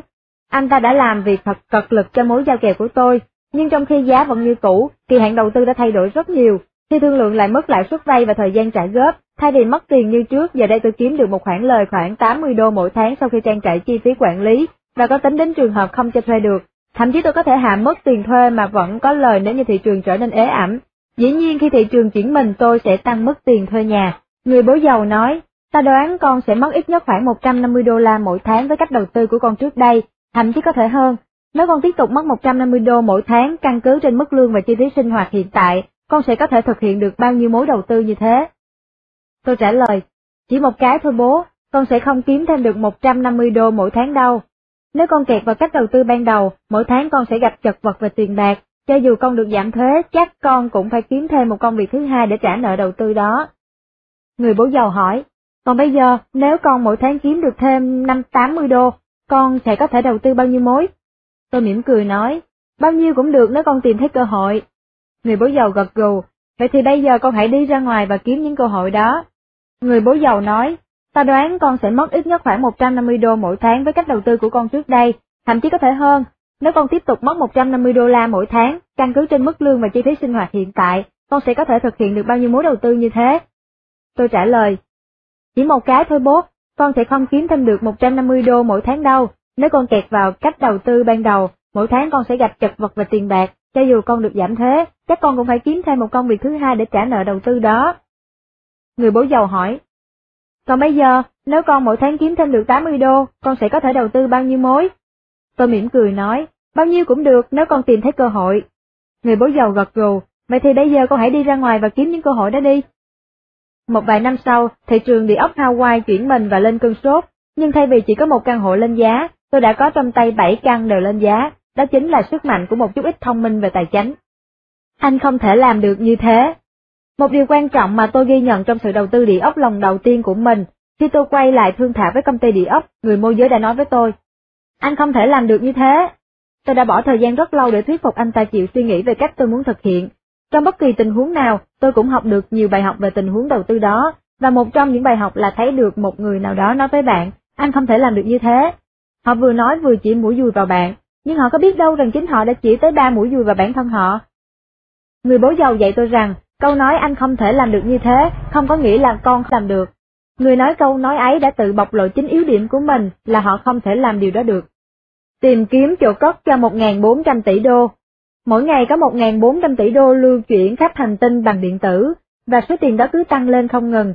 Ngày hôm nay có nhiều tiền được tạo ra hơn bao giờ hết. Vấn đề là tiền bạc không thể nhìn thấy bằng mắt thường được, là vì chúng được lưu thông bằng hệ thống điện tử chấp nhoáng. Cho nên khi mọi người tìm kiếm tiền bạc bằng mắt của họ, họ sẽ chẳng thể nào thấy được thứ gì. Hầu hết mọi người vật lộn mỗi ngày kiếm sống bằng đồng lương nhận được, trong khi đó số tiền 1.400 tỷ đô vẫn lưu chuyển khắp thế giới tìm kiếm người nào muốn sử dụng chúng, biết cách chăm sóc chúng, nuôi dưỡng chúng và làm cho chúng mỗi ngày một phát triển. Nếu bạn biết cách chăm sóc tiền bạc, tiền bạc sẽ ùa đến tay bạn, và thậm chí sẽ có người khẩn cầu bạn quản lý chúng. Nhưng nếu bạn không biết cách chăm sóc đồng tiền, tiền bạc sẽ lánh xa bạn. Hãy nhớ lại định nghĩa của người bố giàu về thực sự thông minh và tài chính. Đó không phải là bao nhiêu tiền con có thể kiếm được, mà bao nhiêu tiền con có thể giữ được. Làm cách nào để đồng tiền khó khăn kiếm được ấy làm việc lại cho con, và bao nhiêu thế hệ sau con có thể giữ được số tiền ấy. Kẻ mù dẫn đường kẻ mù. Người bố giàu nói, một người trung bình thường đầu tư hết 95% bằng mắt của họ mà chỉ có 5% bằng đầu óc. Nếu con muốn trở thành một tay chuyên nghiệp ở nhóm C và D trong tứ đồ, con còn phải tập luyện sao cho con chỉ dùng 5% bằng mắt và 95% bằng đầu óc của con. Người bố giàu tiếp tục giải thích rằng những người luyện trí óc họ để nhìn thấy tiền bạc sẽ có một sức mạnh to lớn hơn những người không nhìn thấy bằng đầu óc. Người rất quan tâm đến những người tư vấn tài chính cho tôi, người giải thích, nguyên nhân phần lớn mọi người cứ gặp khó khăn về tài chính là vì họ nghe theo tư vấn của những người vốn không biết tí gì về tiền bạc một cách trí óc cả. Đó cũng giống như câu chuyện người ngụ ngôn kẻ mù dẫn đường cho kẻ đuôi vậy, nếu con muốn tiền bạc đến với con, con phải cần biết cách chăm sóc chúng. Nếu tiền bạc không nằm trong đầu con trước hết, chúng sẽ không chịu nằm trong tay con đâu con à. Và một khi con không giữ được tiền bạc, thế là tiền và những người có tiền sẽ xa lánh con. Hãy luyện bộ não của bạn để nhìn thấy tiền. Như vậy đâu là bước đầu tiên trong việc luyện tập bộ não của mình để nhìn thấy tiền bạc? Câu trả lời chẳng có gì khó, nó chính là sự hiểu biết về tài chính, bắt đầu bằng khả năng hiểu biết những dòng chữ, những con số trong thế giới tài chính. Nếu bạn không hiểu biết những thông tin đó, sẽ chẳng khác nào bạn đang nói bằng một thứ ngôn ngữ xa lạ, và trong mọi trường hợp, mỗi nhóm người trên tứ đồ đều có ngôn ngữ của riêng mình. Nếu bạn nhìn vào kim tứ đồ, mỗi phần của tứ đồ giống như mỗi một quốc gia riêng biệt, họ không sử dụng cùng một ngôn ngữ, và nếu bạn không hiểu được ngôn ngữ của họ, bạn sẽ không thể nào hiểu được những con số. Chẳng hạn nếu một bác sĩ nói tâm thu của anh là 120 và tâm trương của anh là 80, điều đó tốt hay xấu, bao nhiêu đó đủ cho bạn biết về tình trạng sức khỏe của mình không? Câu trả lời dĩ nhiên là không, nhưng đó lại là điểm bắt đầu. Cũng chẳng khác nào khi bạn nói, cổ phiếu của tôi có P trên E là 12, và căn nhà cho thuê của tôi có mức lãi vay trần là 12 phẩy. Bao nhiêu đó có đủ cho tôi biết về sự giàu có của tôi hay không? Câu trả lời cũng lại là không, thế nhưng đó chính là một điểm khởi sự. Tối thiểu chúng ta cũng đang sử dụng cùng một ngôn ngữ, cùng một con số, và đó chính là điểm bắt đầu của sự hiểu biết tài chính vốn là nền tảng của sự thông minh tài chính. Điểm bắt đầu với sự hiểu biết về ngôn ngữ và con số. Vị bác sĩ nói từ vị trí trong nhóm T, trong khi người khác nói từ vị trí nhóm D, những lời nói và những con số của những người ấy chẳng khác nào như những ngôn ngữ khác biệt. Tôi không đồng ý khi có người nói với tôi, phải có tiền mới kiếm được tiền. Theo tôi, khác nhau tạo ra tiền từ tiền được bắt đầu từ sự hiểu biết về những dòng chữ, những con số. Cũng như người bố giàu của tôi hay nói, nếu tiền bạc không nằm trong đầu con trước hết, chúng sẽ không chịu nằm trong tay con đâu. Biết đâu là rủi ro thực sự. Bước thứ hai trong việc luyện tập là học cách nhận ra rủi ro thực sự nằm ở đâu. Khi mọi người bảo tôi đó là một đầu tư rủi ro, tôi chỉ nói, đầu tư không rủi ro, không hiểu biết mới là rủi ro. Chuyện đầu tư cũng giống như chuyện lái máy bay vậy, khi bạn học ở một trường lái máy bay và có nhiều năm kinh nghiệm, chuyến bay sẽ trở nên thú vị và hào hứng, nhưng nếu bạn chưa bao giờ học bay, tôi khuyên bạn nên để cho người khác lái máy bay giùm bạn. Một tư vấn dở chính là rủi ro. Người bố giàu của tôi tin tưởng chắc chắn rằng chẳng có lời tư vấn tài chính nào hay hơn cả. Người có đầu óc rất cởi mở và phóng khoáng, người rất lịch thiệp và lắng nghe nhiều người, nhưng cuối cùng người vẫn dựa vào chính sự thông minh tài chính của mình khi đưa ra quyết định. Nếu con chẳng biết gì thì chẳng có lời tư vấn tài chính nào hay hơn cả, Nhưng nếu con không phân biệt được đâu là lời tư vấn hay, đâu là lời tư vấn dở, con sẽ gặp phải nhiều rủi ro đấy. Người bố giàu tin tưởng chắc chắn rằng sở dĩ phần lớn mọi người gặp khó khăn về việc tiền bạc là vì họ cứ dựa trên những kiến thức tài chính được cha truyền con nối, và hầu như chẳng có ai xuất thân từ một gia đình nào khôn ngoan về tài chính cả. Người thường nói, lời khuyên dở chính là rủi ro, và hầu như những lời khuyên dở đều phát ra từ ở nhà, không phải vì những gì họ được nói, mà chính là vì những gì được làm kia. Trẻ con thường học bằng thí dụ nhiều hơn là bằng câu chữ. Những người cố vấn chẳng khôn ngoan nhiều hơn bạn đâu. Người bố giàu nói, những người tư vấn cho con vốn chẳng khôn ngoan hơn con bao nhiêu. Nếu con không khôn ngoan, họ có thể tư vấn cho con được nhiều như thế. Nếu con có hiểu biết cặn kẽ về tài chính, họ sẽ tư vấn cho con những cách phức tạp và tinh vi hơn. Còn nếu con không biết gì nhiều về tài chính, theo luật họ chỉ tư vấn cho con những chiến lược tài chính căn bản an toàn và đảm bảo. Nếu con là một tay đầu tư nghiệp dư, họ chỉ có thể khuyên con cách đầu tư ít rủi ro và mức lời thấp. Thường thường họ sẽ đề nghị theo cách đầu tư đa dạng hóa với những người đầu tư không chuyên. Rất ít người cố vấn chịu bỏ thời giờ dạy cho con, thời gian của họ là tiền bạc, cho nên nếu con chịu khó tìm tòi hiểu biết nhiều hơn về tài chính và biết cách quản lý tiền của con, sẽ có một chuyên gia cố vấn tư vấn cho con những chiến lược đầu tư mà rất ít người biết đến. Nhưng trước hết, con phải tự lo học hỏi lấy, và hãy luôn luôn nhớ rằng những người cố vấn chỉ khôn ngoan như con mà thôi. Ngân hàng có nói dối bạn không? Người bố giàu quan hệ làm ăn với nhiều chuyên gia ngân hàng, họ là một phần quan trọng trong đội ngũ tài chính của người. Trong khi người có nhiều người bạn thân và đáng kính trọng trong lĩnh vực ngân hàng, người luôn cảm thấy mình phải tự chăm sóc lấy cho mình, cũng như người thừa biết các ngân hàng luôn đặt lợi ích của họ lên trên hết. Sau kinh nghiệm đầu tư năm 1974, người đã hỏi tôi câu này, khi ngân hàng bảo ngôi nhà là tài sản của con, họ có nói thật với con không? Họ không nói dối, họ chỉ không cho con biết sự thật. Sự thật là khi ngân hàng bảo ngôi nhà là tài sản của bạn, họ không có ý nói dối với bạn, họ chỉ không cho bạn biết toàn bộ sự thật. Trong khi căn nhà của bạn là tài sản, họ đơn giản chỉ không nói tài sản đó là của ai, mà đó chính là tài sản của ngân hàng. Bạn có nhớ là định nghĩa của người bố giàu về tài sản và về nợ từ quyển sách trước không? Tài sản bỏ tiền vào túi của bạn, nợ lấy tiền của bạn ra khỏi túi. Những người ở phía bên trái tứ đồ thật sự không biết sự khác nhau đó, phần lớn họ đều cảm thấy hài lòng trong công việc ổn định của mình, có một ngôi nhà đẹp đẽ mà họ nghĩ thuộc về họ. Họ cảm thấy hãnh diện và nghĩ là tài sản đó nằm trong sự kiểm soát của họ, sẽ không có ai lấy mất căn nhà đó đi một khi họ trả nợ đều đặn mỗi tháng. Nhưng những người ở phía bên phải tứ đồ biết sự khác nhau đó, hiểu biết về tài chính và thông minh về tiền bạc, có nghĩa là có thể thấy được toàn bộ bức tranh hoạt động của đồng tiền. Những người khôn ngoan về tiền bạc biết rõ rằng tài sản thế chấp không phải là tài sản, mà là nợ trên bản công đối tài chính của mình, trong khi đó cũng cùng tài sản thế chấp đó lại là tài sản trên bản cân đối tài chính của ngân hàng chứ không phải của bạn. Bất cứ ai có kiến thức về kế toán cũng đều biết bản cân đối tài sản và nợ phải cân bằng, nhưng nó sẽ cân bằng ở đâu kia chứ? Bản cân đối tài chính của bạn thực sự không hề cân bằng. Nếu bạn chịu khó nhìn vào bản cân đối của ngân hàng, bạn sẽ thấy những con số đã nói lên câu chuyện gì. Bây giờ thì bản cân đối ấy hoàn toàn cân bằng và hoàn toàn có nghĩa, đó chính là kế toán của thế giới C và D. Trong điều đó sẽ không được dạy trong môn kế toán căn bản, trong kế toán bạn chỉ biết cách trình bày giá trị căn nhà của bạn là tài sản và tài sản thế chấp là nợ. Điều quan trọng khác cần lưu ý là giá trị căn nhà của bạn chỉ là một ý kiến đánh giá thường thay đổi lên xuống theo thị trường, trong khi trị giá tài sản thế chấp hay nợ vay mượn lại không hề bị ảnh hưởng bởi biến động thị trường. Đối với một nhóm người C hay D, trị giá căn nhà của bạn không phải là tài sản, bởi vì nó không tạo ra nguồn tiền mặt thu nhập cho bạn. Chuyện gì xảy ra nếu bạn trả hết nợ thế chấp? Nhiều người hỏi tôi, chuyện gì xảy ra sau khi tôi trả hết nợ thế chấp?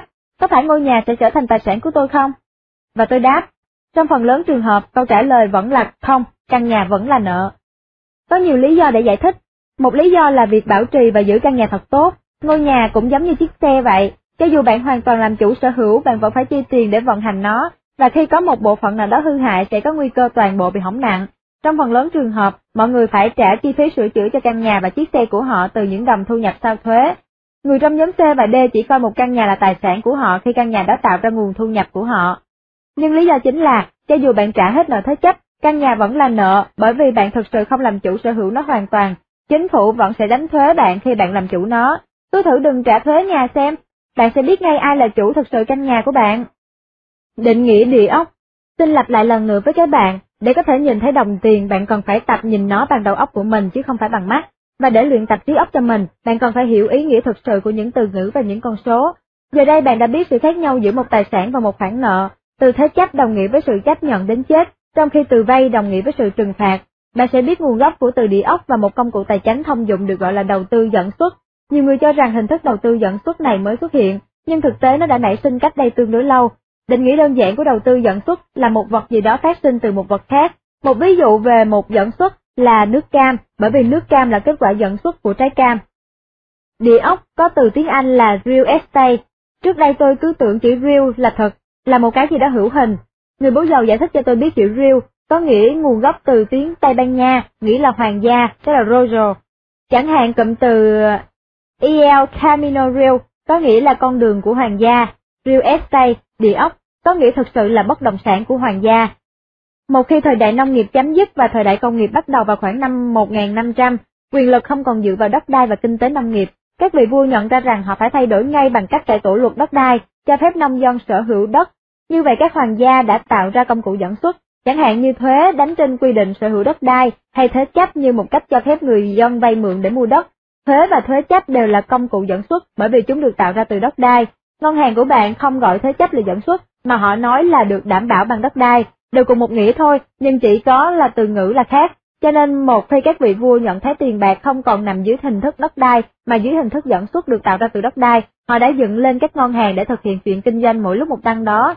Ngày nay đất đai vẫn còn được gọi là real estate, bởi vì dù cho là bạn có trả bao nhiêu tiền đi chăng nữa, mảnh đất đó vẫn không thuộc về bạn, mà thuộc quyền sở hữu của các hoàng gia.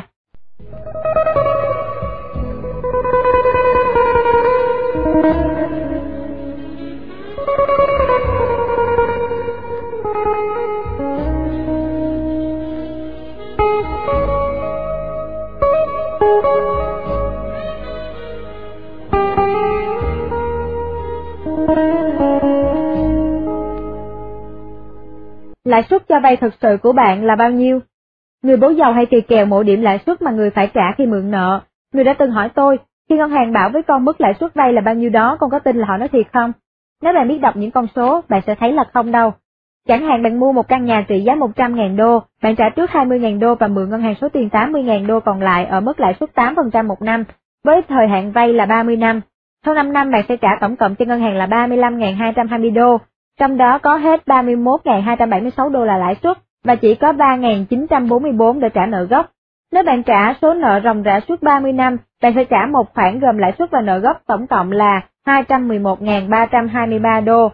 Nếu đem số này trừ đi số tiền bạn mượn ban đầu là 80.000 đô, bạn sẽ phải trả một khoản lợi suất tới 131.323 đô.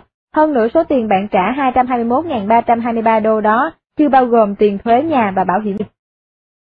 Buồn cười ở chỗ là số tiền lãi vay 131.323 đô không bằng mức lãi suất 8% trên số nợ 80.000 đô, mà thực tế nó lên đến 160% trong thời hạn 30 năm.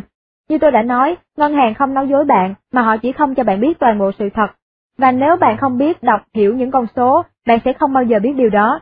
Dĩ nhiên nếu bạn thấy hài lòng với ngôi nhà của mình, bạn sẽ chẳng thèm quan tâm tới. Thế nhưng ngân hàng biết chắc trong một vài năm sau này bạn sẽ muốn một ngôi nhà mới, to hơn, nhỏ hơn, hay một ngôi nhà nghỉ mát, hay đi vay lại bằng nợ thế chấp. Các ngân hàng biết rõ điều đó, và trong thực tế họ chủ yếu trông mong vào điều đó. Trung bình tính Trong ngành công nghiệp ngân hàng, khoảng thời gian trung bình 7 năm được dùng làm tuổi thọ dự đoán cho một nợ thế chấp.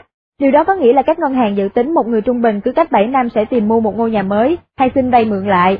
Và điều đó đối với thí dụ trên, có nghĩa là ngân hàng dự tính cứ sau mỗi 7 năm, họ sẽ thu lại được số tiền cho vay 80.000 đô cộng thêm lãi suất vay 43.291 đô, và đó chính là lý do tại sao khoản nợ ấy được gọi là thế chấp, tiếng Anh là mortgage. Vốn xuất thư xứ từ tiếng Pháp là mortar, nghĩa là sự chấp nhận đến chết. Thực tế là hầu hết mọi người vẫn sẽ tiếp tục làm việc cần cù, được tăng lương và mua nhà mới, với những khoản nợ thế chấp mới. Trên hết, chính phủ lại cho giảm thuế để khuyến khích người dân mua những căn nhà đắt tiền hơn, và điều đó sẽ đem lại nhiều thuế bất động sản hơn cho chính phủ. Và bạn cũng đừng quên tiền bảo hiểm mà mỗi công ty cho vay thế chấp đều yêu cầu bắt buộc bạn trả khi mượn nợ thế chấp từ họ. Như tôi đã trình bày, khi các ngân hàng bảo ngôi nhà của bạn là tài sản, họ không nói dối với bạn đâu. Khi chính phủ cho phép bạn được giảm thuế vì mắc nợ, ngôi nhà không còn là tài sản bởi vì nó liên quan đến tương lai tài chính của bạn. Chính phủ cũng quan tâm đến tương lai tài chính của chính mình chứ, cho nên khi ngân hàng, kế toán viên, luật sư hay giáo viên của bạn bảo với bạn là ngôi nhà là tài sản, họ đã không nói được một điều hết sức quan trọng, ngôi nhà ấy là của ai. Thế còn tiền tiết kiệm, đó có phải là tài sản không? Tiền tiết kiệm của bạn là tài sản, và đó là điều tốt phải không bạn? Thế nhưng một khi bạn học hiểu các báo cáo tài chính, bạn sẽ nhìn thấy được toàn bộ câu chuyện. Trong khi tiền tiết kiệm chính là tài sản của bạn, đối với bản cân đối tài chính của ngân hàng, tài sản đó của bạn lại là nợ của ngân hàng. Tại sao tiền tiết kiệm của bạn lại là nợ của ngân hàng? bởi vì họ phải trả bạn lãi suất và họ phải tốn tiền để canh giữ tiền của bạn. Nếu bạn thấy được cốt lõi bản chất của những hình vẽ minh họa đó, bạn sẽ có thể bắt đầu hiểu được tại sao bạn không thể nhìn thấy trò chơi tiền bạc bằng mắt của mình.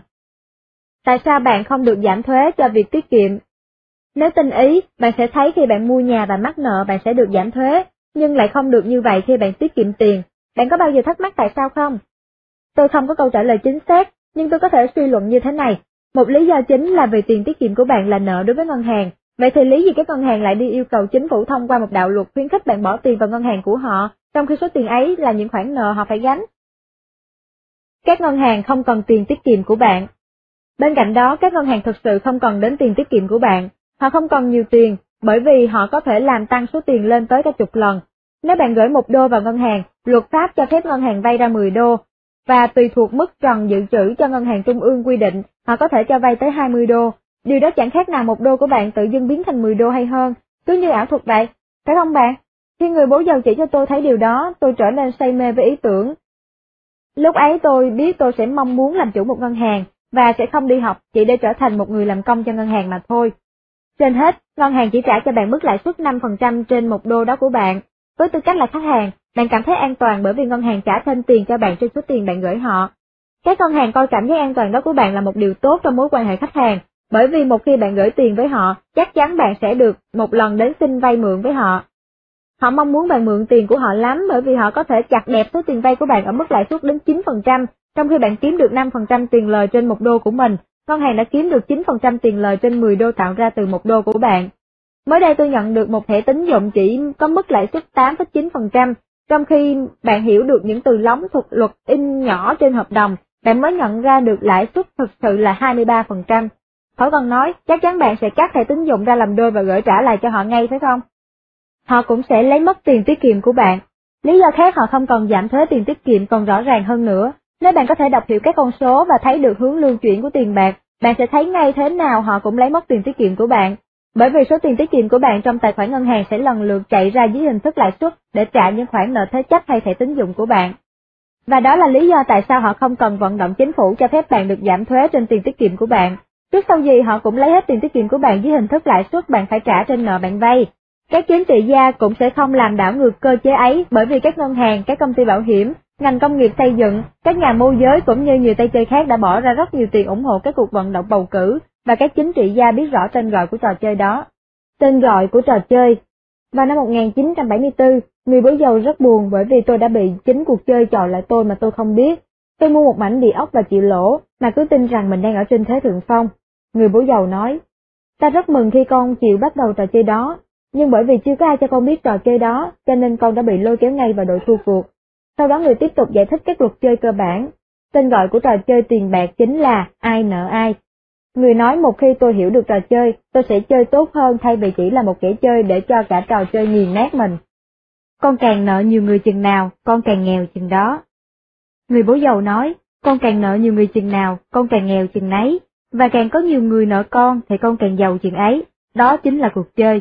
Như tôi đã nói, tôi luôn mở rộng đầu óc của mình, cho nên tôi ngồi im lặng và đợi người giải thích. Người không nói với vẻ ác ý, mà chỉ giải thích trò chơi mà người đã hiểu được nó. Chúng ta ai cũng nợ một người nào đó, vấn đề nảy sinh khi món nợ vượt quá sự kiểm soát. Điều không may là những người nghèo trên thế giới này luôn bị cuộc chơi đó đè nát họ, và họ không thể nào mắc nợ nhiều hơn được nữa. Điều đó cũng tương tự với những nước nghèo, thế giới chỉ lấy đi của người nghèo, kẻ yếu hay những kẻ không có hiểu biết về tài chính. Nếu con mắc nợ quá nhiều, đời sẽ lấy hết mọi thứ con có, thời giờ của con, công việc, ngôi nhà, cuộc sống, lòng tự tin của con, và tước đoạt luôn cả lòng tự trọng của chính con nếu con buông xuôi và phó mặc tất cả. Ta không tạo ra trò chơi này đâu con ạ, ta không phải là kẻ đặt ra luật chơi, mà chỉ biết trò chơi diễn ra như thế nào để ta có thể chơi một cách tốt đẹp nhất. Ta sẽ giải thích trò chơi cho con, ta muốn con học được cách chơi đó, để rồi khi con làm chủ cuộc chơi, con có thể quyết định làm gì với những gì con biết. Tiền là nợ, Người bố giàu tiếp tục giải thích rằng ngay cả đồng đô la cũng không phải là một công cụ vốn sở hữu, mà chỉ là một hình thức nợ. Mỗi tờ bạc trước đây được bảo chứng bằng vàng hay bạc, nhưng giờ đây chẳng khác nào là tờ giấy nợ mà những công dân đóng thuế của quốc gia in ra tờ bạc đó phải trả.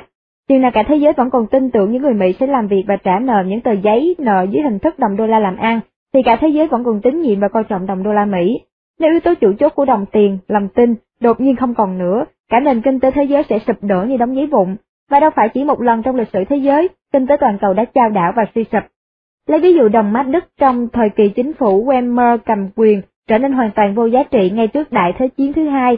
Có một câu chuyện kể rằng một phụ nữ đẩy một chiếc xe cút kích đầy ắp tiền chỉ đổi lấy một ổ bánh mì. Khi bà ta quay lưng đi, một kẻ khác lấy mất chiếc xe cút kích của bà ta và để hàng đống đồng mát tung tóe trên đường.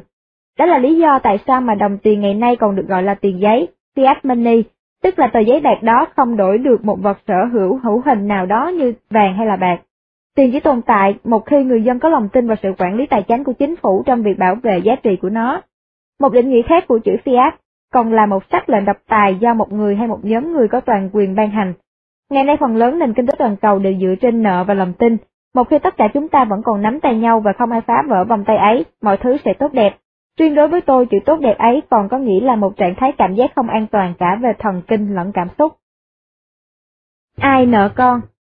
Đã là năm 1974, khi tôi đang học hỏi cách đầu tư một căn nhà trị giá 56.000 đô, người bố giàu đã dạy tôi một bài học quan trọng trong việc sắp xếp những khoản đầu tư. Người bố giàu nói, ai nợ ai là tên của trò chơi con ạ. Một kẻ nào đó vừa đẩy nợ cho con, điều đó chẳng khác nào đi ăn tối với 10 người bạn. Con đi vào phòng vệ sinh một chút và đến khi trở lại, 10 người bạn của con đã biến mất đâu và để lại hóa đơn cho con thanh toán. Nếu con muốn chơi trò chơi đó, tốt nhất con hãy nên tìm hiểu trò chơi trước, biết rõ luật chơi, sử dụng một thứ ngôn ngữ và hiểu rõ những ai con sẽ chơi cùng. Nếu con không hiểu những điều đó, thay vì con là người chơi, con sẽ trở thành mục tiêu của trò chơi đó con ạ. Đó chỉ là một cuộc chơi. Lúc đầu tôi rất giận những lời nói của người bố giàu, thế nhưng tôi đã cố nhẫn nại để lắng nghe và để hiểu hết những gì người muốn nói. Cuối cùng người dùng một thí dụ giúp tôi nắm được vấn đề. Người hỏi, con có thích chơi bóng đá chứ? Tôi gật đầu, tiền bạc là trò chơi của ta. Ta rất yêu thích trò chơi đó. Nhưng nhiều người không nghĩ tiền là trò chơi đâu bố à, tôi nói. Người trả lời, đúng con ạ, đối với hầu hết mọi người đó là sự sống còn của họ. Tiền bạc là một trò chơi mà họ bị bắt buộc phải tham gia và họ rất ghét nó.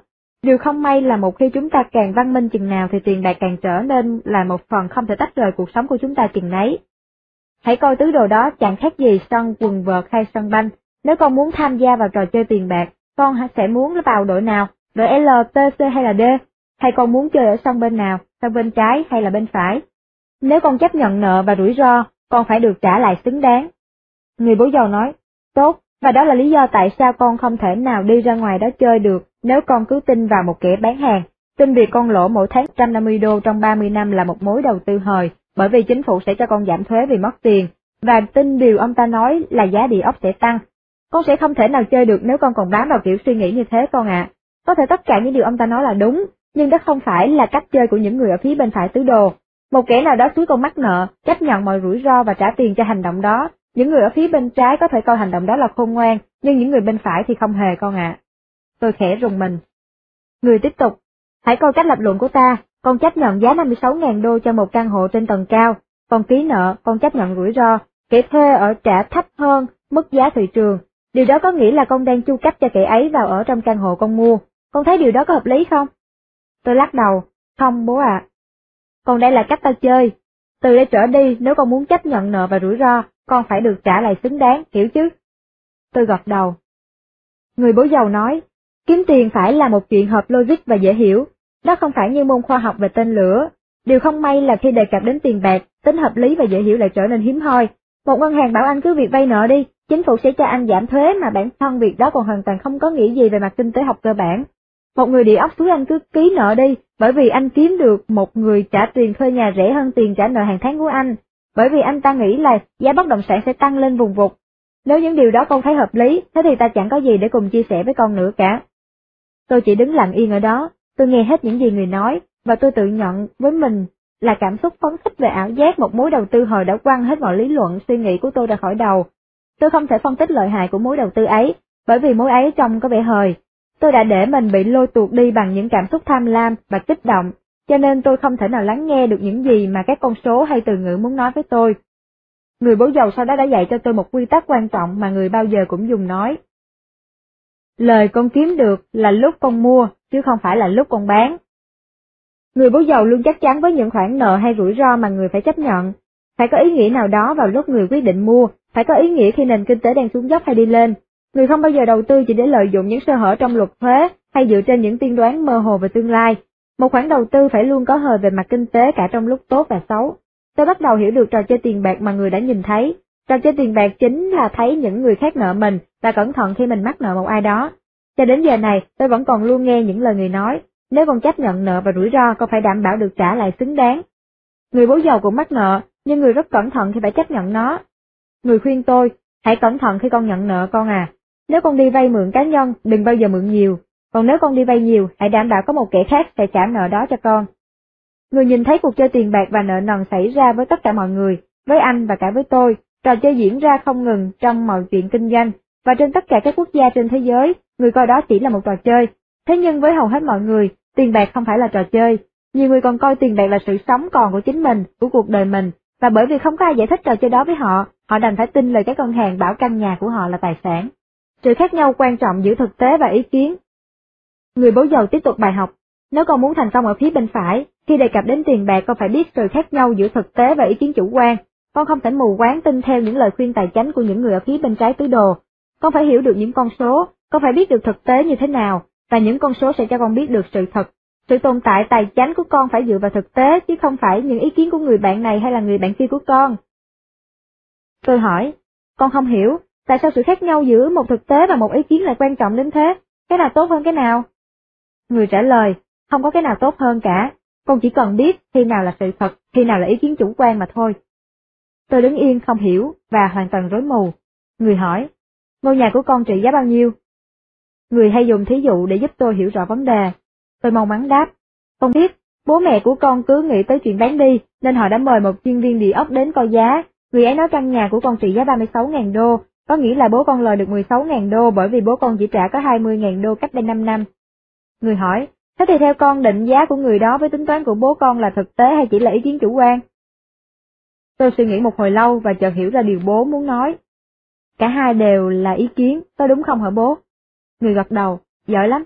Hầu hết mọi người cứ vật lộn với tiền bạc bởi vì họ suốt đời cứ dùng ý nghĩ của mình chứ không phải sự thật để quyết định một vấn đề gì đó liên quan đến tiền bạc. Đó là những ý tưởng như, ngôi nhà của anh là tài sản, bất động sản lúc nào cũng tăng giá, đầu tư vào cổ phiếu của những công ty lớn là tốt nhất, phải có tiền mới làm ra tiền, cổ phiếu luôn có hời hơn địa ốc. Anh nên đa dạng hóa danh mục đầu tư của mình, anh muốn làm giàu phải lương lẹo, đầu tư là rủi ro, hãy chơi cho an toàn. Tôi ngồi xuống và lặng người suy nghĩ, nhận ra rằng phần lớn những gì tôi nghe về tiền bạc ở nhà mình chỉ là những ý kiến của mọi người chứ không phải là thực tế. Người hỏi, các đứt dòng suy nghĩ của tôi, vàng có phải là tài sản không? Tôi trả lời, vâng dĩ nhiên rồi, vàng mới là đồng tiền thật sự tồn tại với thử thách của thời gian.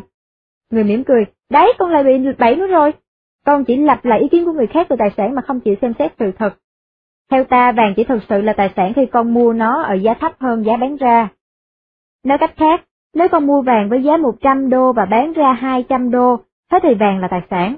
Nhưng nếu con mua một lượng giá 200 đô và bán ra chỉ được 100 đô, trong giao dịch này vàng chỉ mang lại nợ cho con. Chính những con số tiền bạc thực sự trong giao dịch mới nói lên được sự thật. Thực tế là chính con mới là tài sản hay là nợ. Bởi vì chính những quyết định của con mới làm cho vật này trở thành nợ hay trở thành tài sản. Đó là lý do tài sản kiến thức hiểu biết về tiền bạc là quan trọng. Ta đã từng chứng kiến rất nhiều người có một việc kinh doanh hết sức tuyệt vời hay một mảnh địa ốc ngon ăn, nhưng lại quản lý kiểu nào làm cho mọi thứ đổ nhà và bếp nát. Nhiều người cũng làm như thế với cuộc sống cá nhân của họ, họ sử dụng những đồng tiền kiếm được cực khổ chỉ tạo ra một quãng đời còn lại đầy những nợ nần chồng chất. Tôi cảm thấy rối rắm và bị tổn thương chút ít trong lòng, tôi muốn tranh luận lại với người, người bố giàu đang đùa giỡn với bộ não của tôi.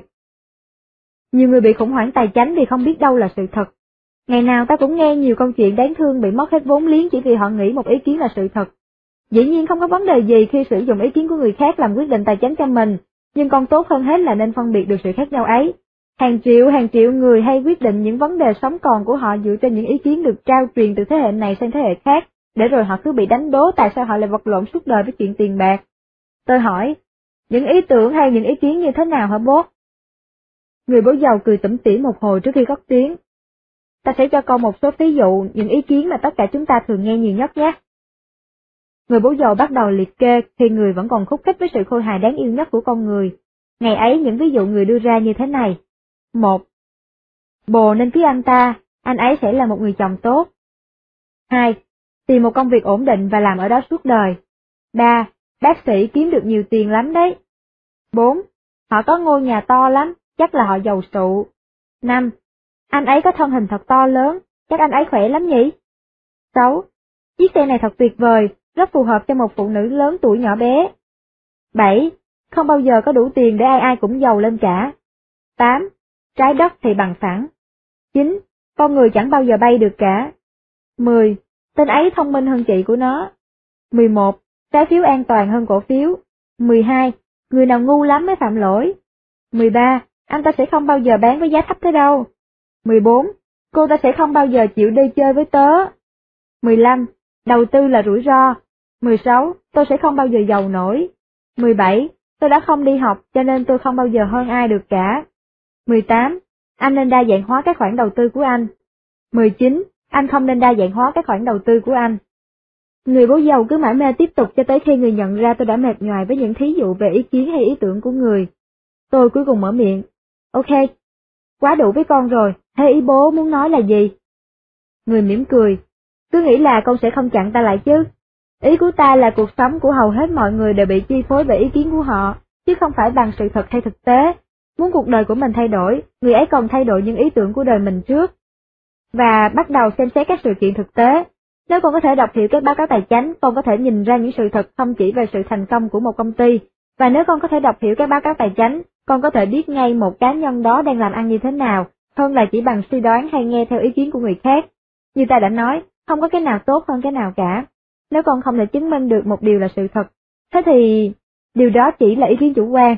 Sự mù quáng trong tiền bạc chính là khi một người không biết đọc những con số nên đành phải đi nghe theo ý kiến của người khác, và sự điên rồ trong tiền bạc thường do việc sử dụng ý kiến mà cứ tưởng là sự thật. Nếu con muốn sống ở phía bên phải tứ đồ, con phải biết sự khác nhau giữa sự thật và ý kiến. Một vài bài học khác còn quan trọng hơn chuyện này. Tôi ngồi lặng yên cố hiểu những gì người nói. Rõ ràng đó là một khái niệm hết sức đơn giản, nhưng bộ não của tôi lúc ấy quá nhỏ để tiếp thu được nó. Người bố giàu hỏi, con có hiểu thế nào là sự siêng năng cần thiết hay không? Chú thích. Trong giới chuyên môn tài chánh và kế toán, thuật ngữ này rất thường dùng như một tiêu chuẩn đòi hỏi bắt buộc trong nghề nghiệp. Ở Mỹ và Anh, đã từng xảy ra vô số vụ kiện mà trong đó thông chủ thường kiện các chuyên gia với tội danh chuyên nghiệp là không có sự cần cù cần thiết trong đạo đức nghề nghiệp. Hết chú thích. Tôi lắc đầu. Đó chỉ là nghĩa phân biệt đâu là ý kiến đâu là thực tế. Khi nói đến tiền bạc, hầu hết mọi người hoặc là lười biếng hoặc là tìm những con đường tắt, cho nên họ không có đủ sức siêng năng cần thiết.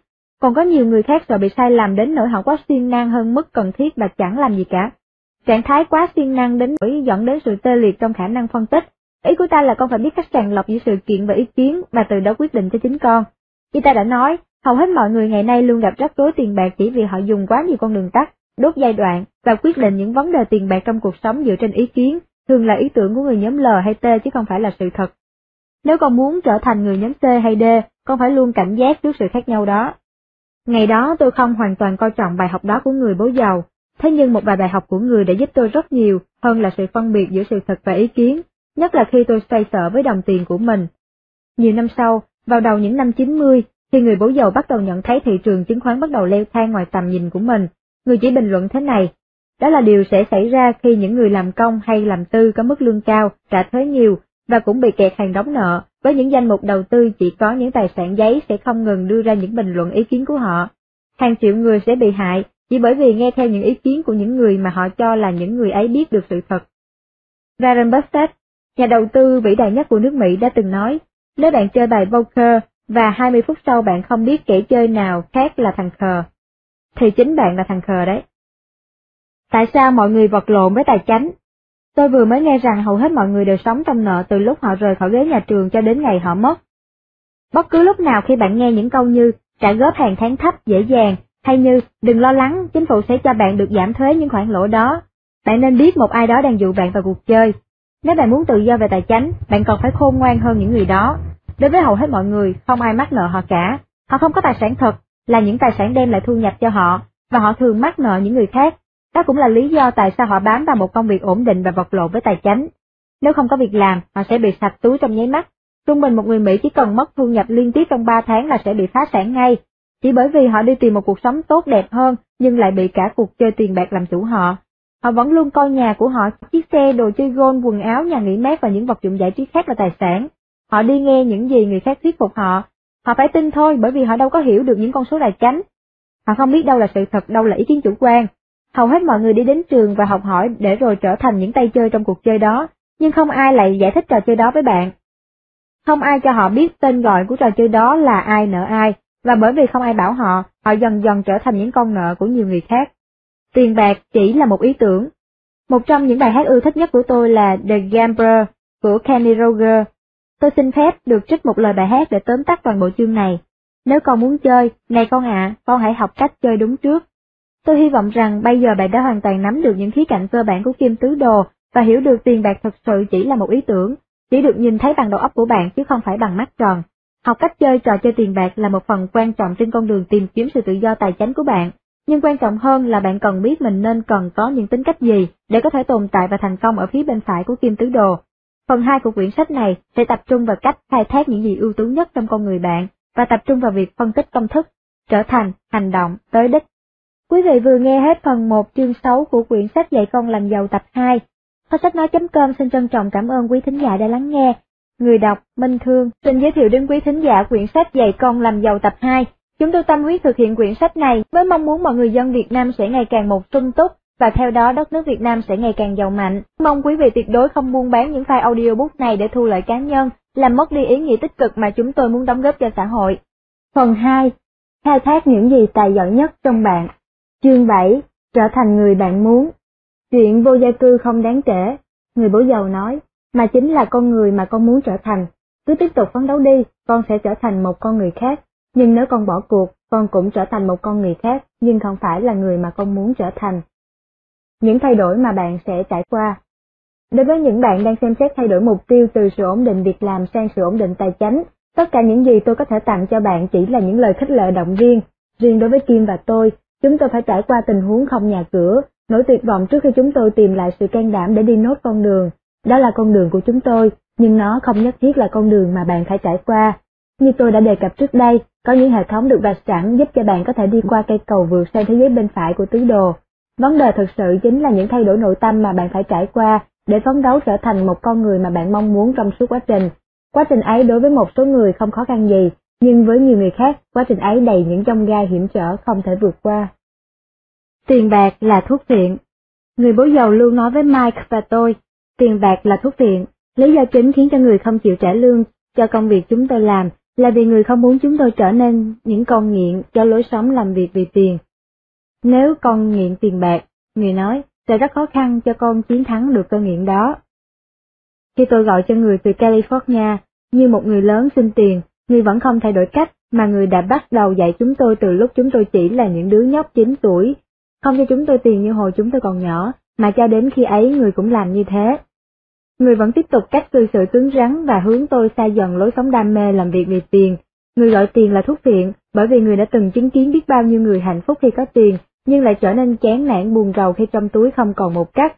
Cũng giống như những người ghiền ma túy, họ đạt tới tình trạng hưng phấn khi tiêm thuốc và trở nên bạo động điên loạn khi không có nó. Người thường nói, hãy cẩn thận với sức mê hoặc của đồng tiền con ạ, một khi con quen nhận lấy nó, sự mê hoặc của tiền bạc sẽ khiến con kẹt dính mãi mãi vào thói quen con phải kiếm tiền. Nói cách khác, nếu bạn kiếm tiền như một người làm công, bạn sẽ có khuynh hướng ưa thích cách kiếm tiền đó. Nếu bạn từng kiếm tiền như người làm tư, sẽ rất khó phá vỡ sự cố chấp vào cách kiếm tiền đó. Còn nếu bạn quen với sự bao cấp của chính phủ, thói quen ấy cũng sẽ rất khó thay đổi được. Người nói, chướng ngại lớn nhất trong cuộc hành trình từ phía bên trái sang phía bên phải tứ đồ, chính là sự cố chấp vào cách kiếm tiền mà con từng quen làm như vậy trước đây. Đó không chỉ là một sự thay đổi thói quen, mà còn là sự cắt bỏ thói nghiện.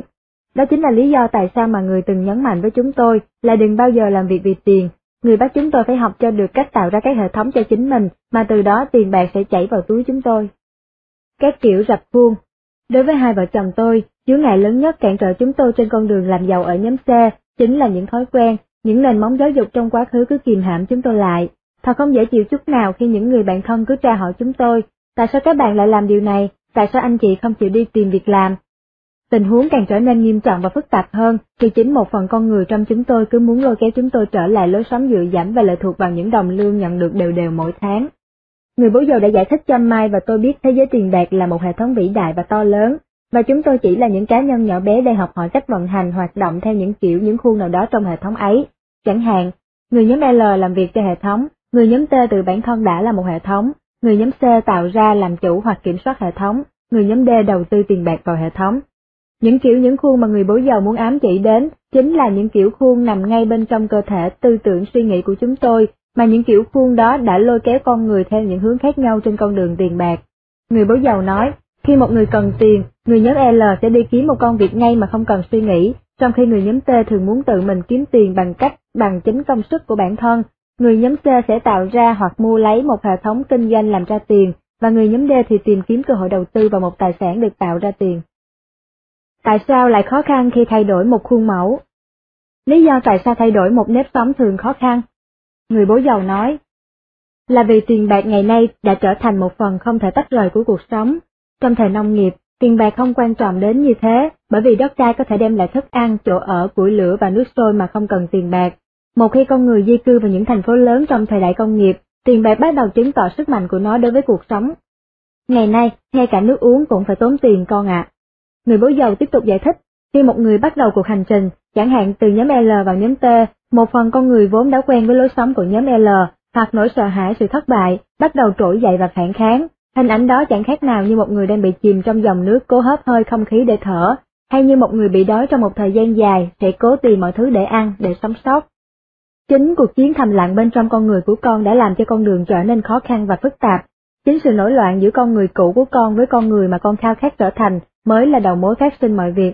Người đã giải thích với tôi trên điện thoại, phần con người vẫn bám vào sự ổn định đang khiêu chiến với phần con người hướng tới sự tự do, chỉ có con mới có thể quyết định dứt khoát bên nào thắng, hoặc con sẽ sáng tay áo lên lao vào chuyện kinh doanh con muốn, hay là con sẽ thối lui và chui vào cái vỏ ổn định việc làm mãi mãi. Hãy nuôi dưỡng lòng đam mê của bạn. Người bố giàu nói, con có thật sự muốn tiến tới hay không? Tôi vội vã trả lời, con muốn chứ. Thế thì con có quên những gì con đã tính trước hay chưa? Con có còn nhớ sự đam mê của mình và những gì đã khiến con kẹt vào tình huống khó khăn này ngay từ ban đầu hay không? Tôi trả lời hơi bị giật mình, ồ, ừ nhỉ, tôi đã quên bản nó, cho nên tôi cứ đứng lặng thinh bên trạm điện thoại, cố suy nghĩ điều gì đã khiến tôi lâm vào chuyện bê bối này. Người nói như muốn làm vỡ tung màn nhĩ tay tôi. Ta biết con ạ. Con quá lo lắng để tồn tại với nghề nghiệp chuyên môn của con hơn là cố nuôi dưỡng giấc mơ của con. Nỗi sợ trong con đã đè bẹp lòng khao khát đam mê của con. Cách tốt nhất là ráng giữ ngọn lửa ấy đừng tàn lụi trong tim mình con ạ. Hãy luôn nhớ những gì con đã hoạch định thì cuộc hành trình sẽ trở nên thoải mái dễ dàng, còn nếu con cứ lo lắng về chính con, nỗi sợ trong con sẽ làm chủ và cai trị linh hồn con. Chính lòng đam mê mới xây nên những hệ thống kinh doanh, chứ không phải bằng sự sợ sệt đâu con. Con đã đi một đoạn khá xa, con gần tới đích, cho nên đừng quay lưng lại ngay bây giờ. Nhớ, hãy bám vào những mục tiêu con dự định, đừng bao giờ quên nó và đừng bao giờ làm tắt đi ngọn lửa cháy bỏng khát khao trong con. Con có thể bỏ cuộc bất cứ lúc nào cũng được, nhưng đâu nhất thiết ngay bây giờ phải không con? Nói xong những câu ấy, người bố giàu đã chúc tôi may mắn rồi gác điện thoại. Người nói đúng, tôi đã quên bản đi mục tiêu dự định của cuộc hành trình của mình. Tôi đã quên giấc mơ của tôi, cho nên nỗi sợ cứ từng chút từng chút một chiếm lấy linh hồn và trái tim của tôi. Trước đây vài năm có một bộ phim ngang đề điệu nhảy chớp nhoáng. Bài hát chủ đề trong phim có một câu tương tự như vậy. Hãy dùng lòng đam mê của bạn để đạt được những gì bạn mong muốn. Tôi đã không nhớ lòng đam mê đó của mình, giờ đây chính là lúc tôi phải sử dụng nó để thực hiện điều tôi mơ ước, và không tôi cứ quay về nhà, và để nó chìm vào quên lãng. Tôi đứng đó một hồi lâu, và chợt nghe bên tai những gì người bố giàu đã nói trên điện thoại. Con có thể bỏ cuộc bất cứ lúc nào cũng được, nhưng đâu nhất thiết ngay bây giờ phải không con? Tôi quyết định khoan bỏ cuộc cho đến khi tôi thực hiện được điều tôi mong muốn. Trở thành người giáo viên làm chủ hệ thống. Tôi vẫn đứng lặng yên bên trạm điện thoại sau khi chúng tôi đã gác máy, nỗi sợ sự thất bại đang đánh gục tôi, tiêu diệt giấc mơ của tôi không thương tiếc. Giấc mơ của tôi là tạo ra một kiểu hệ thống giáo dục khác hẳn, một chương trình đào tạo cho những ai muốn trở thành chủ doanh nghiệp hay nhà đầu tư. Khi tôi đứng đó, dòng suy nghĩ đã lôi kéo tôi quay trở lại thời trung học của mình. Khi tôi được 15 tuổi, một thầy hướng nghiệp đã hỏi tôi, em muốn làm gì khi lớn lên, em có dự định trở thành giáo viên như bố của em không? Tôi nhìn thẳng vào người thầy ấy và trả lời thẳng thắn mạnh mẽ. Em sẽ không bao giờ theo nghề giáo, trở thành giáo viên sẽ là giải pháp lựa chọn sâu chót của em. Không phải tôi không thích trường học, mà là tôi căm ghét. Tôi rất ghét bị buộc phải ngồi yên và lắng nghe ai đó, nhất là tôi chẳng hề thích hay tôn trọng một môn học mà tôi không có hứng thú gì cả. Tôi cứ bồn chồn ngồi không yên, gây rối ở phía cuối lớp hoặc tìm cách túp cua. Cho nên khi người thầy hướng nghiệp hỏi tôi có dự định đi theo nghề nghiệp của bố tôi, tôi lập tức nhảy dựng lên, như đĩa phải vôi. Lúc ấy tôi không biết lòng đam mê được tạo ra bằng sự thương yêu và căm ghét. Tôi thích học hỏi, nhưng tôi không ưa trường lớp, Tôi ghét cay ghét đắng bị buộc phải ngồi yên, bị người khác lập chương trình để tôi trở thành một thứ gì đó mà chính bản thân tôi không hề yêu thích bao giờ, và tôi không phải là trường hợp cá biệt duy nhất. Những câu nói danh tiếng về giáo dục Winston Churchill đã từng nói, tôi luôn sẵn sàng học hỏi, nhưng tôi không hề thích lên lớp ngồi học. Charles Updike nói, những người sáng lập đi trước cứ tự cho rằng trẻ con sẽ là gánh nặng bất thường đối với cha mẹ của chúng, cho nên họ đã tạo ra một nhà tù được mệnh danh là trường học, được trang bị bằng những hình phạt tra tấn mà họ gọi là giáo dục. Norman Douglas nói, giáo dục là một nhà máy quốc doanh tạo ra những loa phóng thanh cho xã hội. H.I. Mencken nói, tôi tin rằng những ngày đi học là những ngày khổ sở nhất của đời người, khoảng thời gian đó đầy ắp những công việc nhàm chán ngu ngốc, những nội quy lạ lùng bất đắc mãn, và những quy định về tính hợp lý cũng như tính đứng đắn một cách thô bạo. Galileo nói, anh không thể dạy cho con người bất cứ điều gì mà anh chỉ có thể giúp người ấy tự tìm ra chân lý. Mark Twain nói, tôi không bao giờ cho phép trường học can thiệp vào việc giáo dục của tôi. Albert Einstein nói, đã có quá nhiều giáo dục rồi, nhất là trong các trường học ở Mỹ. Món quà của người bố có học thức. Chia sẻ những câu nói này với tôi lại chính là người bố có học thức cao nhưng nghèo của tôi. Người cũng không ưa hệ thống trường học, mặc dù người đã thành công trong nghề nghiệp ấy. Người trở thành thầy giáo, bởi vì người đã từng mong ước có thể thay đổi và cải tổ hệ thống già cỗi ấy, một hệ thống đã ra đời cách đây 300 năm và vẫn còn tồn tại. Thế nhưng người đã bị chính hệ thống ấy nghiền nát, người từng có lòng đam mê cố thay đổi guồng máy cũ kỹ ấy, nhưng lại bị dồn đến chân tường. Trong guồng máy ấy vẫn có biết bao nhiêu người đổ tiền vào mà chẳng có ai muốn thay đổi nó cả, mặc dù đã biết bao tranh luận về sự cần thiết cải tổ hệ thống đó. Có lẽ vị thầy hướng nghiệp ấy tiên tri dùm tôi, bởi vì trong nhiều năm sau này, tôi lại đi theo chính con đường mà bố ruột của tôi đã đi qua, thế nhưng tôi không đi theo chính xác như những gì người đã làm với hệ thống đó. Tôi cũng có khát khao đam mê ấy, nhưng đã tự tạo cho mình một hệ thống riêng, và điều đó đã từng đẩy tôi lâm vào cảnh màn trời chiếu đất. Nỗi khát khao cháy bỏng của tôi là có thể tạo ra một hệ thống giáo dục nhằm đào tạo con người theo một cách khác hẳn. Khi người bố có học thức biết hai vợ chồng tôi đang gặp khó khăn về tiền bạc, đang cố hết sức mình lập nên một hệ thống đào tạo của riêng mình, người đã gửi tặng cho chúng tôi những câu nói khích lệ mà tôi ghi lại bên trên. Trên trang giấy chi chít những câu nói nổi tiếng ấy là hàng tỷ thân thương do chính người viết. Các con hãy tiếp tục cố gắng, bố. Chỉ mãi tới lúc đó tôi mới vỡ lẽ người bố ruột của tôi đã ghét cay ghét đắng cuồng máy ấy đến mức nào, bởi vì những gì nó đã đem lại cho cái thế hệ trẻ. Thế nhưng sau cử chỉ khích lệ thương yêu ấy, mọi việc bắt đầu có ý nghĩa hơn. Lòng đam mê đang rào rạt trong tim tôi cũng chính là bầu nhiệt huyết của người thời trai trẻ. Tôi đã tiếp lấy ngọn đuốc từ tay người mà không hề hay biết. Bản chất con người tôi vẫn là một thầy giáo, mà đó có lẽ là lý do tại sao tôi lại không ưa guồng máy ấy đến mức như vậy.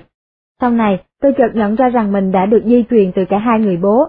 Với người bố giàu, tôi đã được truyền những bí quyết trở thành một nhà đầu tư thực sự, trong khi với người bố có học thức cao, tôi đã nhận thấy nỗi đam mê dạy học. Với sự kết hợp đó, giờ đây tôi có thể làm được một điều gì đó đối với guồng máy giáo dục cũ kỹ, tôi không hề có ý định mong muốn thay đổi hệ thống gì hiện tại. Thế nhưng, tôi đã có kiến thức, sự hiểu biết và trí khôn để tự xây dựng lấy cho mình một hệ thống. Bắt đầu gặt hái từ những tháng năm học hỏi, trong nhiều năm, người bố giàu đã chăm chút vị tốt cho tôi trở thành một người biết cách tạo ra những chuyện làm ăn và những hệ thống kinh doanh. Việc kinh doanh tôi tạo dựng nên vào năm 1977 là một doanh nghiệp sản xuất. Thì chúng tôi là một trong những công ty tiên phong sản xuất những loại túi thể thao màu sắc tươi sáng, làm bằng ni lông có khóa dán Velcro. Theo sau đó chúng tôi đã phát minh ra một loại túi dán dưới giày thể thao, cũng được làm bằng ni lông có khóa dán Velcro. Vào năm 1978, phong trào chạy bộ rất thịnh hành, những những người chạy bộ thường mang theo chìa khóa nhà, thậm chí cả tiền và thẻ chứng minh đề phòng trường hợp bị thương hay gặp tai nạn. Chính hiện tượng đó đã thúc đẩy tôi phát minh ra loại túi dán dưới giày này, đã tiếp thị chúng tôi ra thị trường thế giới. Thành công nhanh chóng của chúng tôi trở thành một hiện tượng, thế nhưng chẳng bao lâu sau sự đam mê đối với sản phẩm và việc kinh doanh trở nên phai nhạt dần. Nỗi đam mê đó càng tàn lụi nhanh khi công ty nhỏ bé của tôi bắt đầu gặp cạnh tranh gay gắt từ các đối thủ kinh doanh nước ngoài. Những công ty đến từ Đài Loan, Hàn Quốc, Hồng Kông bắt đầu tung ra ảo ạt những sản phẩm giống y hệt như của chúng tôi, và dần dần chiếm lĩnh thị trường mà chúng tôi đã ra sức xây dựng trước đây. Giá của họ rẻ đến mức chúng tôi không thể nào cạnh tranh lại, những sản phẩm bán lẻ đó có chi phí sản xuất thấp hơn chúng tôi rất nhiều. Chú thích, khóa Velcro là một loại khóa gồm hai giải bằng sợi ni lông, một nhám một trơn, khi ép lại sẽ dính chặt vào nhau, rất phổ biến với các loại túi áo, quần, ví, giỏ sách thể thao, vân vân. Hết chú thích. Doanh nghiệp nhỏ bé của tôi đã gặp phải một thử thách nghiệt ngã, tiếp tục chiến đấu hoặc gia nhập với những đối thủ ấy. Các đối tác nhận ra chúng tôi không thể tiếp tục cuộc chiến đấu cạnh tranh gay gắt ấy. Những công ty chiếm lĩnh thị trường với những sản phẩm rẻ lại quá mạnh, chúng tôi bỏ phiếu bầu và cuối cùng quyết định gia nhập với họ. Bi kịch nằm ở chỗ để có thể sống còn trên thương trường, chúng tôi phải sa thải những nhân viên trung thành và cần mẫn. Điều đó đã xé nát trái tim tôi. Khi tôi có cơ hội tham quan những nhà máy mới mà chúng tôi đã ký hợp đồng sản xuất ở Hàn Quốc và Đài Loan, lòng tôi lại tan nát thêm. Những điều kiện môi trường mà các nhân công trẻ bị buộc làm việc trong đó thật quá phủ phàng và khắc nghiệt. Tôi đã chứng kiến năm công nhân chen chúc bốc xếp hàng hóa trong một khoảng rộng mà nhà máy chúng tôi chỉ cho phép một nhân công làm việc. Lương tâm bắt đầu dây dứt tôi không ngừng. Tôi cảm thấy xót xa, không chỉ cho những công nhân mà chúng tôi sa thải ở Mỹ, mà cả những công nhân ngoại quốc đang làm việc cho chúng tôi. Mặc dù chúng tôi giải quyết được vấn đề cạnh tranh với các đối thủ kinh doanh nước ngoài và kiếm được nhiều tiền, trái tim tôi đã không còn hứng thú gì với việc kinh doanh nào nữa cả, và chuyện làm ăn bắt đầu đi xuống từ đó, mà làm sao công việc kinh doanh ấy còn hấp dẫn một khi nỗi đam mê trong tôi không còn nữa. Tôi không còn bao giờ muốn làm giàu trên sự bóc lột của những người lao động được trả rẻ như bèo cho công sức mồ hôi nước mắt của họ. Tôi bắt đầu nghĩ đến việc chia sẻ kinh nghiệm và kiến thức làm chủ kinh doanh với mọi người, chứ không phải những kinh nghiệm khiến họ trở thành những người làm công cực nhọc. Khi tôi được 32 tuổi, tôi đã bắt đầu đi theo nghề dạy học mà tôi không hay không biết. Việc kinh doanh bị sa sút không phải vì không có các hệ thống vận hành hiệu quả, mà là vì thiếu một sự khát khao, một đam mê sôi sục. Lúc hai vợ chồng tôi bắt đầu xây dựng một hệ thống kinh doanh mới, công ty sản xuất loại khóa Ventro hoàn toàn tan rã. Sa thải việc làm đang đến gần. Vào năm 1983, tôi được mời đến nói chuyện trong một lớp học MBA ở Đại học Hawaii. Tôi đã phát biểu quan điểm của mình về sự bảo đảm việc làm, và dĩ nhiên họ không ưa thích chút nào những gì tôi nói hôm đó. Trong vài năm tới, nhiều người trong các bạn sẽ mất việc làm, hay sẽ bị ép phải làm việc ở mức lương càng ngày càng thấp, mà sự bảo đảm càng ngày càng phiêu lưu. Vì công việc buộc tôi phải đi khắp nơi trên thế giới, tôi đã nhận ra ngay sức mạnh liên kết khủng khiếp giữa lao động rẻ và các phát minh tiến bộ trong khoa học kỹ thuật. Tôi bắt đầu nhận thấy một người công nhân ở châu Á, châu Âu, nước Nga hay Nam Mỹ đang cạnh tranh với các nhân công Mỹ. Tôi biết ý tưởng về một đồng lương cao, công việc bảo đảm đối với người lao động hay những nhà quản lý trung lưu chỉ còn tồn tại trong quá khứ.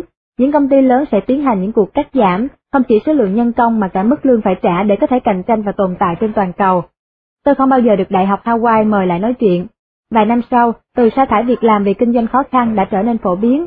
Cứ mỗi lần các công ty hợp lại với nhau, lực lượng lao động trở nên dư thừa, là sa thải nhân công sẽ xảy ra ngay. Cứ mỗi lần các chủ công các chủ nhân công ty muốn làm hài lòng các cổ đông, họ liền sa thải nhân công.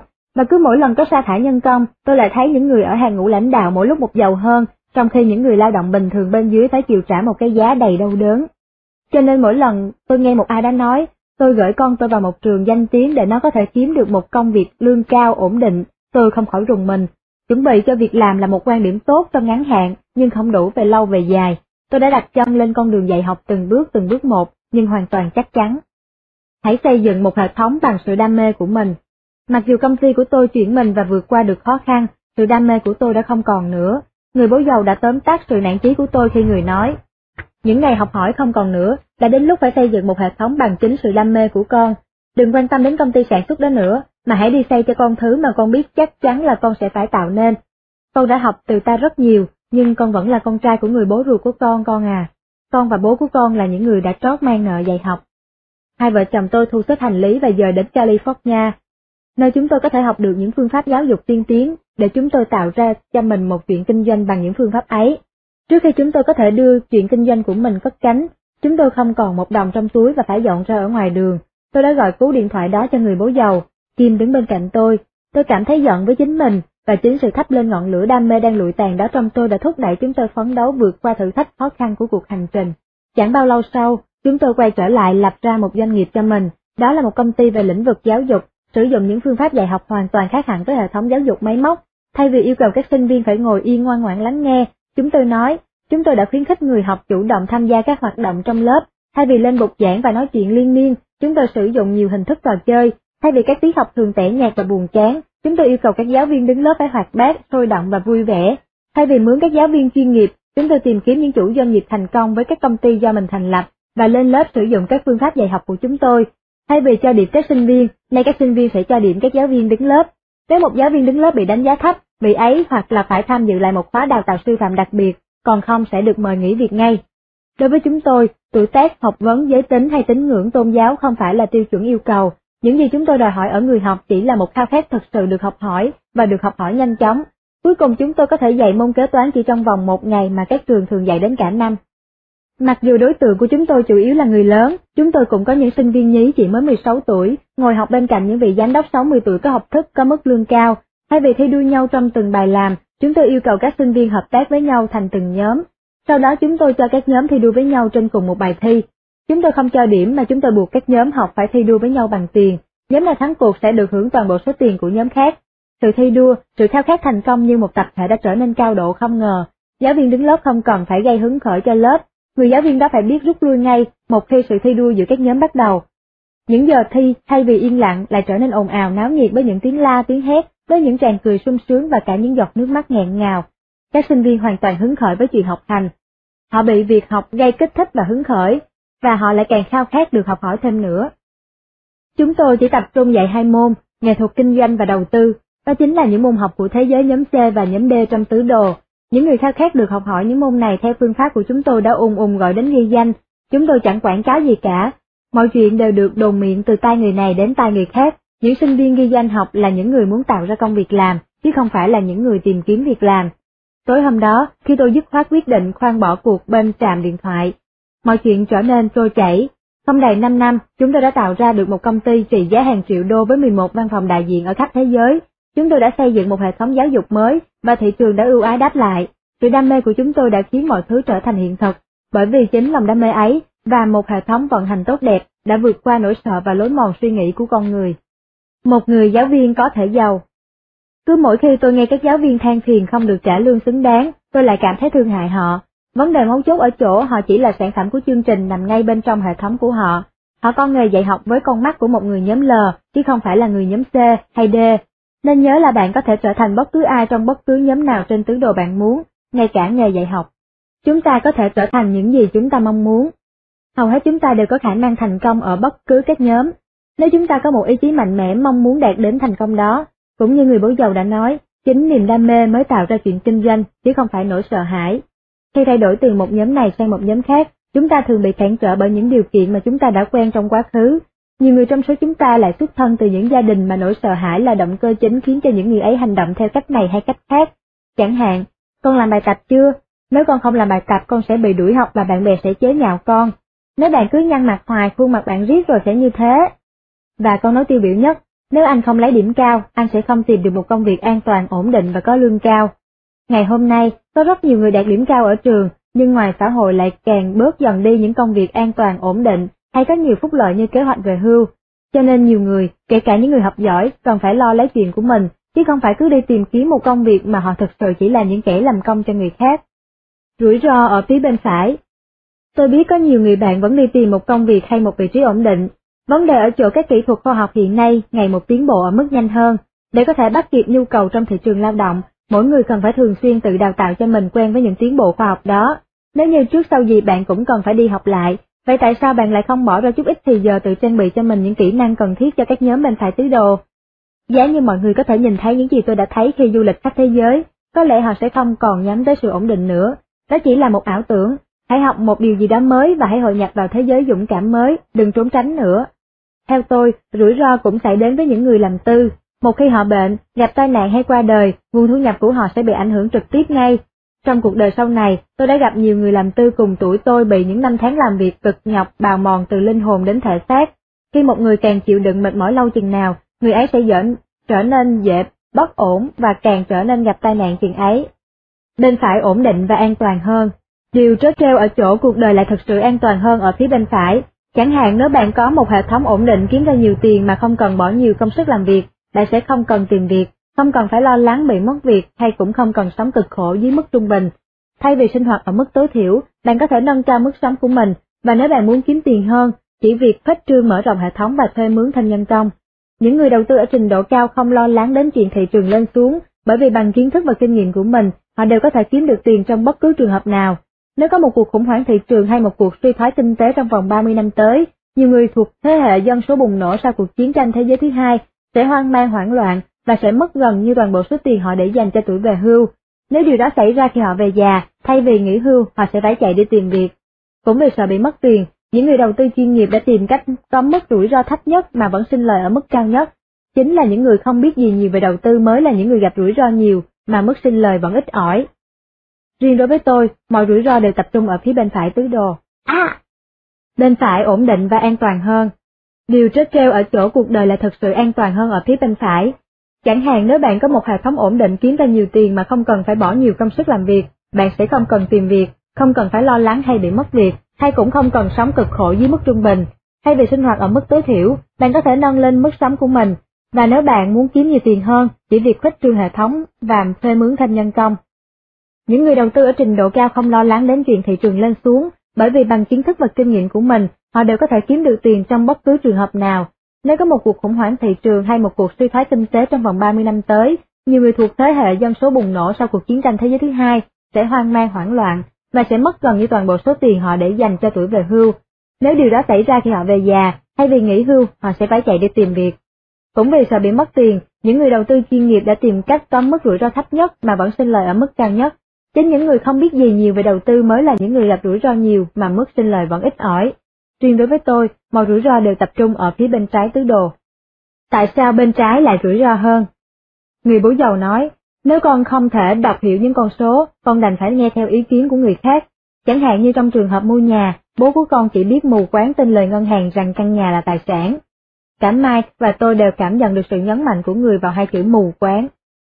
Phần lớn mọi người ở phía bên trái thực sự không còn giỏi với những con số tài chánh, thế nhưng một khi con muốn thành công ở phía bên phải tứ đồ, những con số ấy chính là cặp mắt của con. Các con số có thể giúp con nhìn thấy những gì mà người khác không thấy. Người tiếp tục giải thích, trong khi Mai hỏi. Có phải giống như đôi thần nhãn của siêu nhân vậy không mở bố? Người bố giàu mỉm cười và gật đầu, giống con à.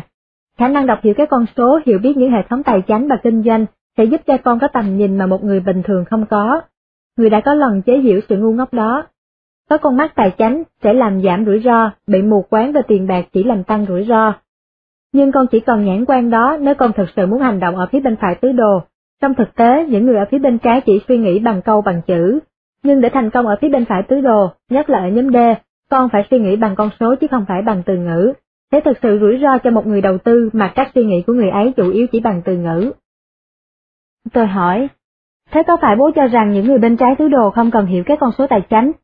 Người bố giàu nói, điều đó đúng với hầu hết mọi người, một khi họ cảm thấy hài lòng và mãn nguyện với lối sống bó buộc trong nhóm L và T, những con số họ học được từ trường là quá đủ, nhưng nếu họ muốn tồn tại ở bên phải, khả năng hiểu được cái con số tài chính và các hệ thống trở nên hết sức quan trọng.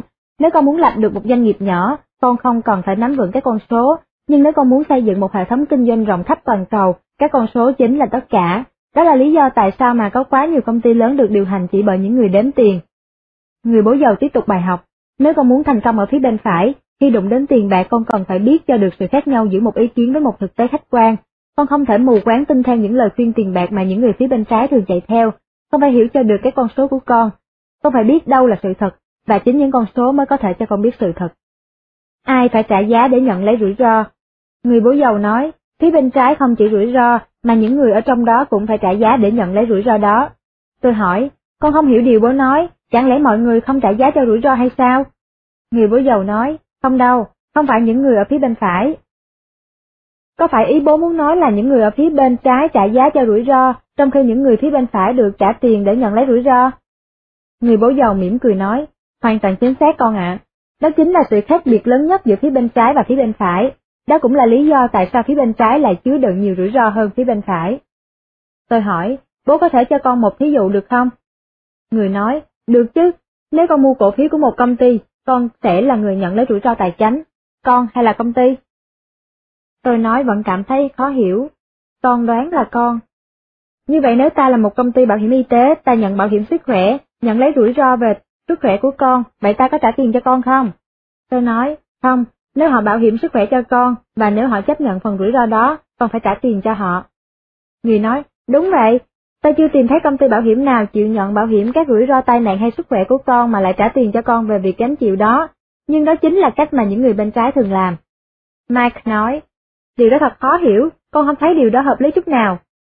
Người mỉm cười, một khi con hiểu rõ hơn về phía bên phải, con sẽ nhận thấy ngay sự khác nhau đó một cách rõ ràng.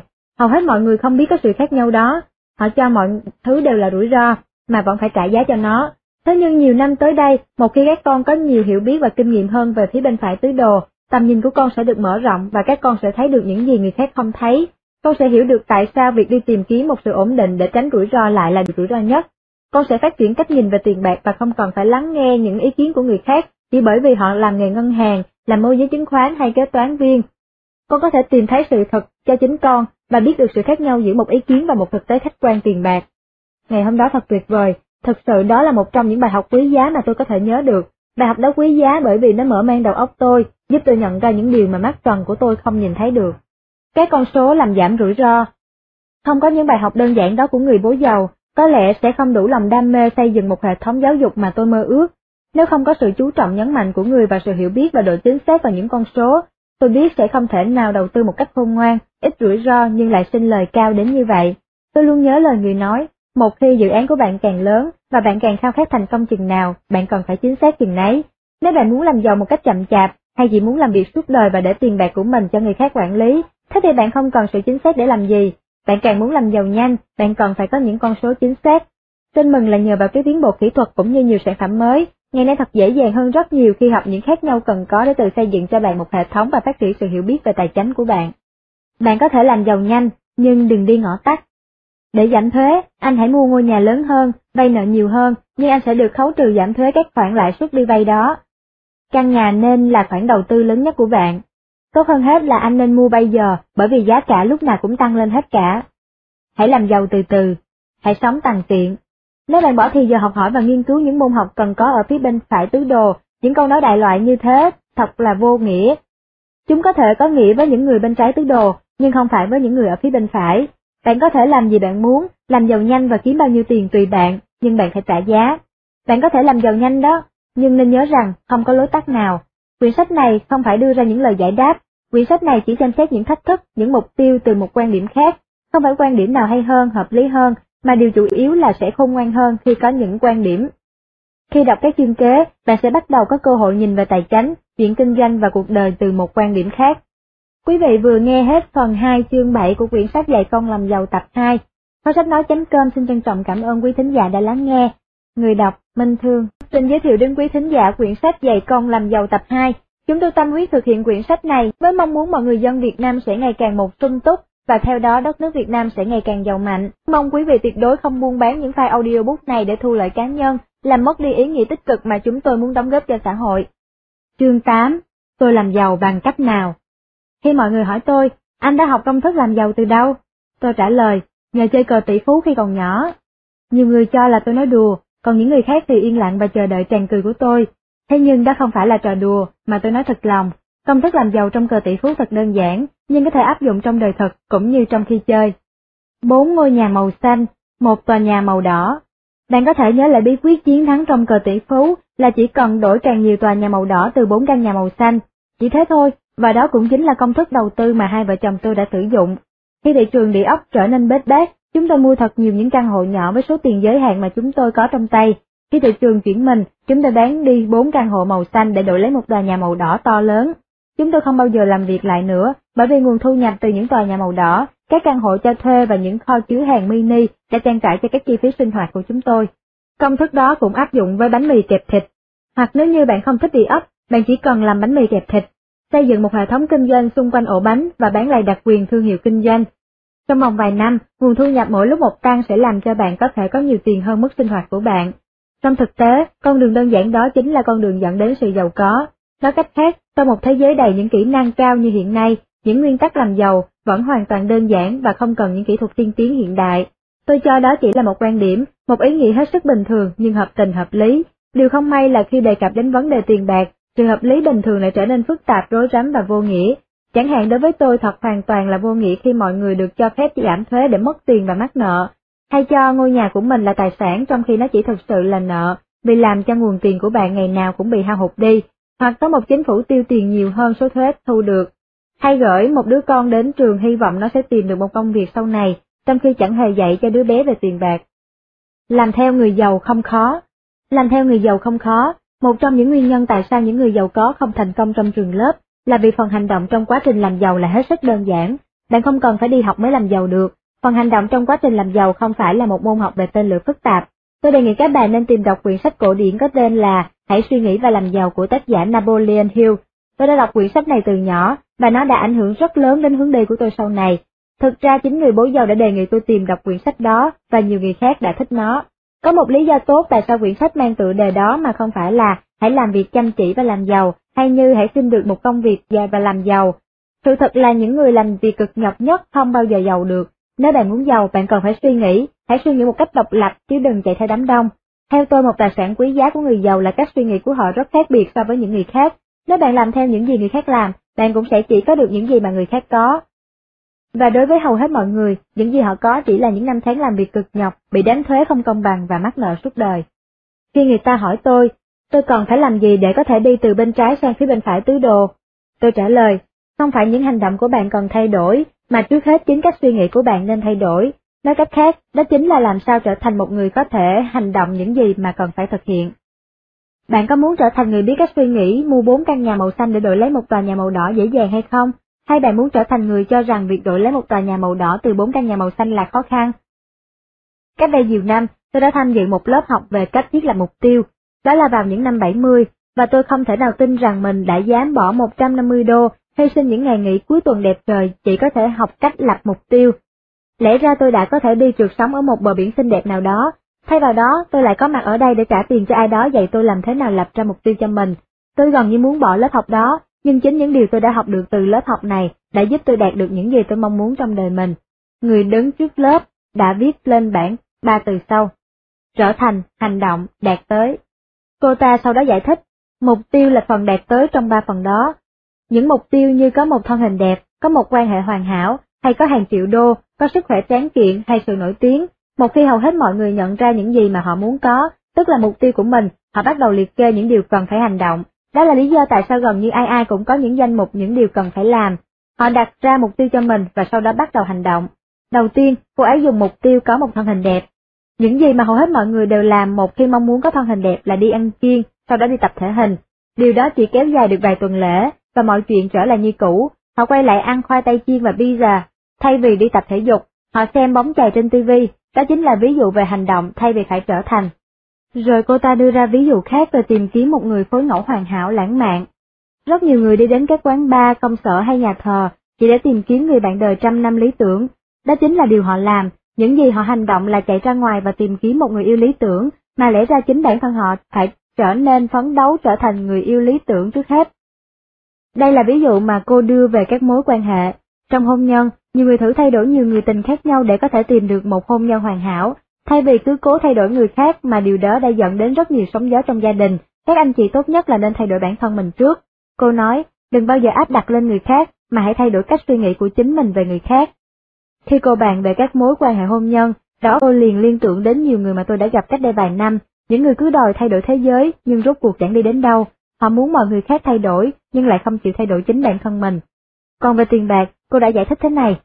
Khi đụng đến tiền bạc, nhiều người cố bắt chước hành động theo những gì người giàu đã làm và cố đạt được những gì mà người giàu có, cho nên họ chạy ra ngoài mua một căn nhà lộng lẫy, một chiếc xe ô tô bóng loáng và gửi con mình đến học ở những trường chỉ toàn con nhà giàu. Tất cả những hành động kiểu đó chỉ khiến họ phải làm việc cực nhọc hơn, mắc nợ nhiều hơn, mà lại càng khiến họ làm việc nhiều hơn nữa, thế nhưng đó đâu phải là cách làm của người giàu. Rồi cô ấy đưa ra ví dụ khác về tìm kiếm một người phối ngẫu hoàn hảo lãng mạn. Rất nhiều người đi đến các quán bar, công sở hay nhà thờ chỉ để tìm kiếm người bạn đời trăm năm lý tưởng. Đó chính là điều họ làm, những gì họ hành động là chạy ra ngoài và tìm kiếm một người yêu lý tưởng, mà lẽ ra chính bản thân họ phải trở nên phấn đấu, trở thành người yêu lý tưởng trước nhất. Từ cuối lớp tôi gật gù đồng ý, người bố giàu đã không dùng những ví dụ như thế để giải thích, nhưng người đã thường nói với tôi, mọi người cho rằng làm việc vì tiền, sau đó đi mua những thứ trông có vẻ giàu có, sẽ làm cho họ giàu. Thế nhưng điều đó không phải như vậy, điều đó chỉ làm cho họ càng mệt mỏi thêm mà thôi. Họ cứ kháo nhau, cô bắt cho kịp với bọn người Mỹ, nhưng nếu con tin ý, con sẽ thấy người Mỹ đã mệt mỏi đến nhường nào. Trong suốt khóa học cuối tuần đó, những điều mà người bố giàu nói với tôi trước đây càng trở nên thấm thí hơn, sâu sắc hơn. Người đã sống rất khiêm tốn trong nhiều năm liền, thay vì làm việc cực nhọc để tiêu xài, người làm việc cực nhọc chỉ để thu nhập theo nhiều tài sản. Nếu bạn có dịp nhận ra người trên đường, bạn sẽ thấy người không hề khác mấy so với những người bình thường khác. Người lái một chiếc xe buýt mini chứ không phải một chiếc xe đắt tiền. Thế rồi đến một ngày, lúc người ở cuối tuổi 30, người bỗng nổi lên như một trung tâm quyền lực tài chánh. Mọi người lập tức nhận ra người khi người bỗng nhiên mua lại một trong những miếng đất đắt đỏ của Hawaii. Sau khi tên của người được lên mặt báo, người ta mới vỡ lẽ ra con người trầm lặng đó làm chủ rất nhiều doanh nghiệp khác, sở hữu nhiều miếng đất, và khi người cất tiếng nói, mọi ngân hàng đều lắng nghe người. Rất ít người biết được căn nhà nhỏ khiêm nhường của người đã từng cư ngụ trước đây. Chỉ đến khi người có dư thật nhiều tiền, người mới mua một căn nhà to lớn cho cả gia đình mình. Người không phải vay nợ để mua căn nhà đó, mà người đã trả dứt bằng tiền mặt. Sau khi tham dự lớp học cuối tuần về cách đặt ra mục tiêu đó, tôi nhận thấy nhiều người cứ cố hành động theo những gì mà họ nghĩ là người giàu đã từng làm qua, và cố đạt những thứ mà người giàu có. Họ thường mua những căn nhà to hơn, đầu tư vào thị trường chứng khoán, bởi vì đó là nơi mà họ cho là người giàu đầu tư. Thế nhưng những gì mà người bố giàu cố dạy cho tôi hiểu là nếu mọi người vẫn còn suy nghĩ, phản ứng và có niềm tin của một người nghèo hay một người trung lưu, sau đó làm theo những gì mà người giàu đã làm, những người đó cũng chỉ đạt được những gì mà giai cấp trung lưu và người nghèo có mà thôi. Công thức trở thành hành động đạt tới bắt đầu có ý nghĩa đối với tôi. Kim tứ đô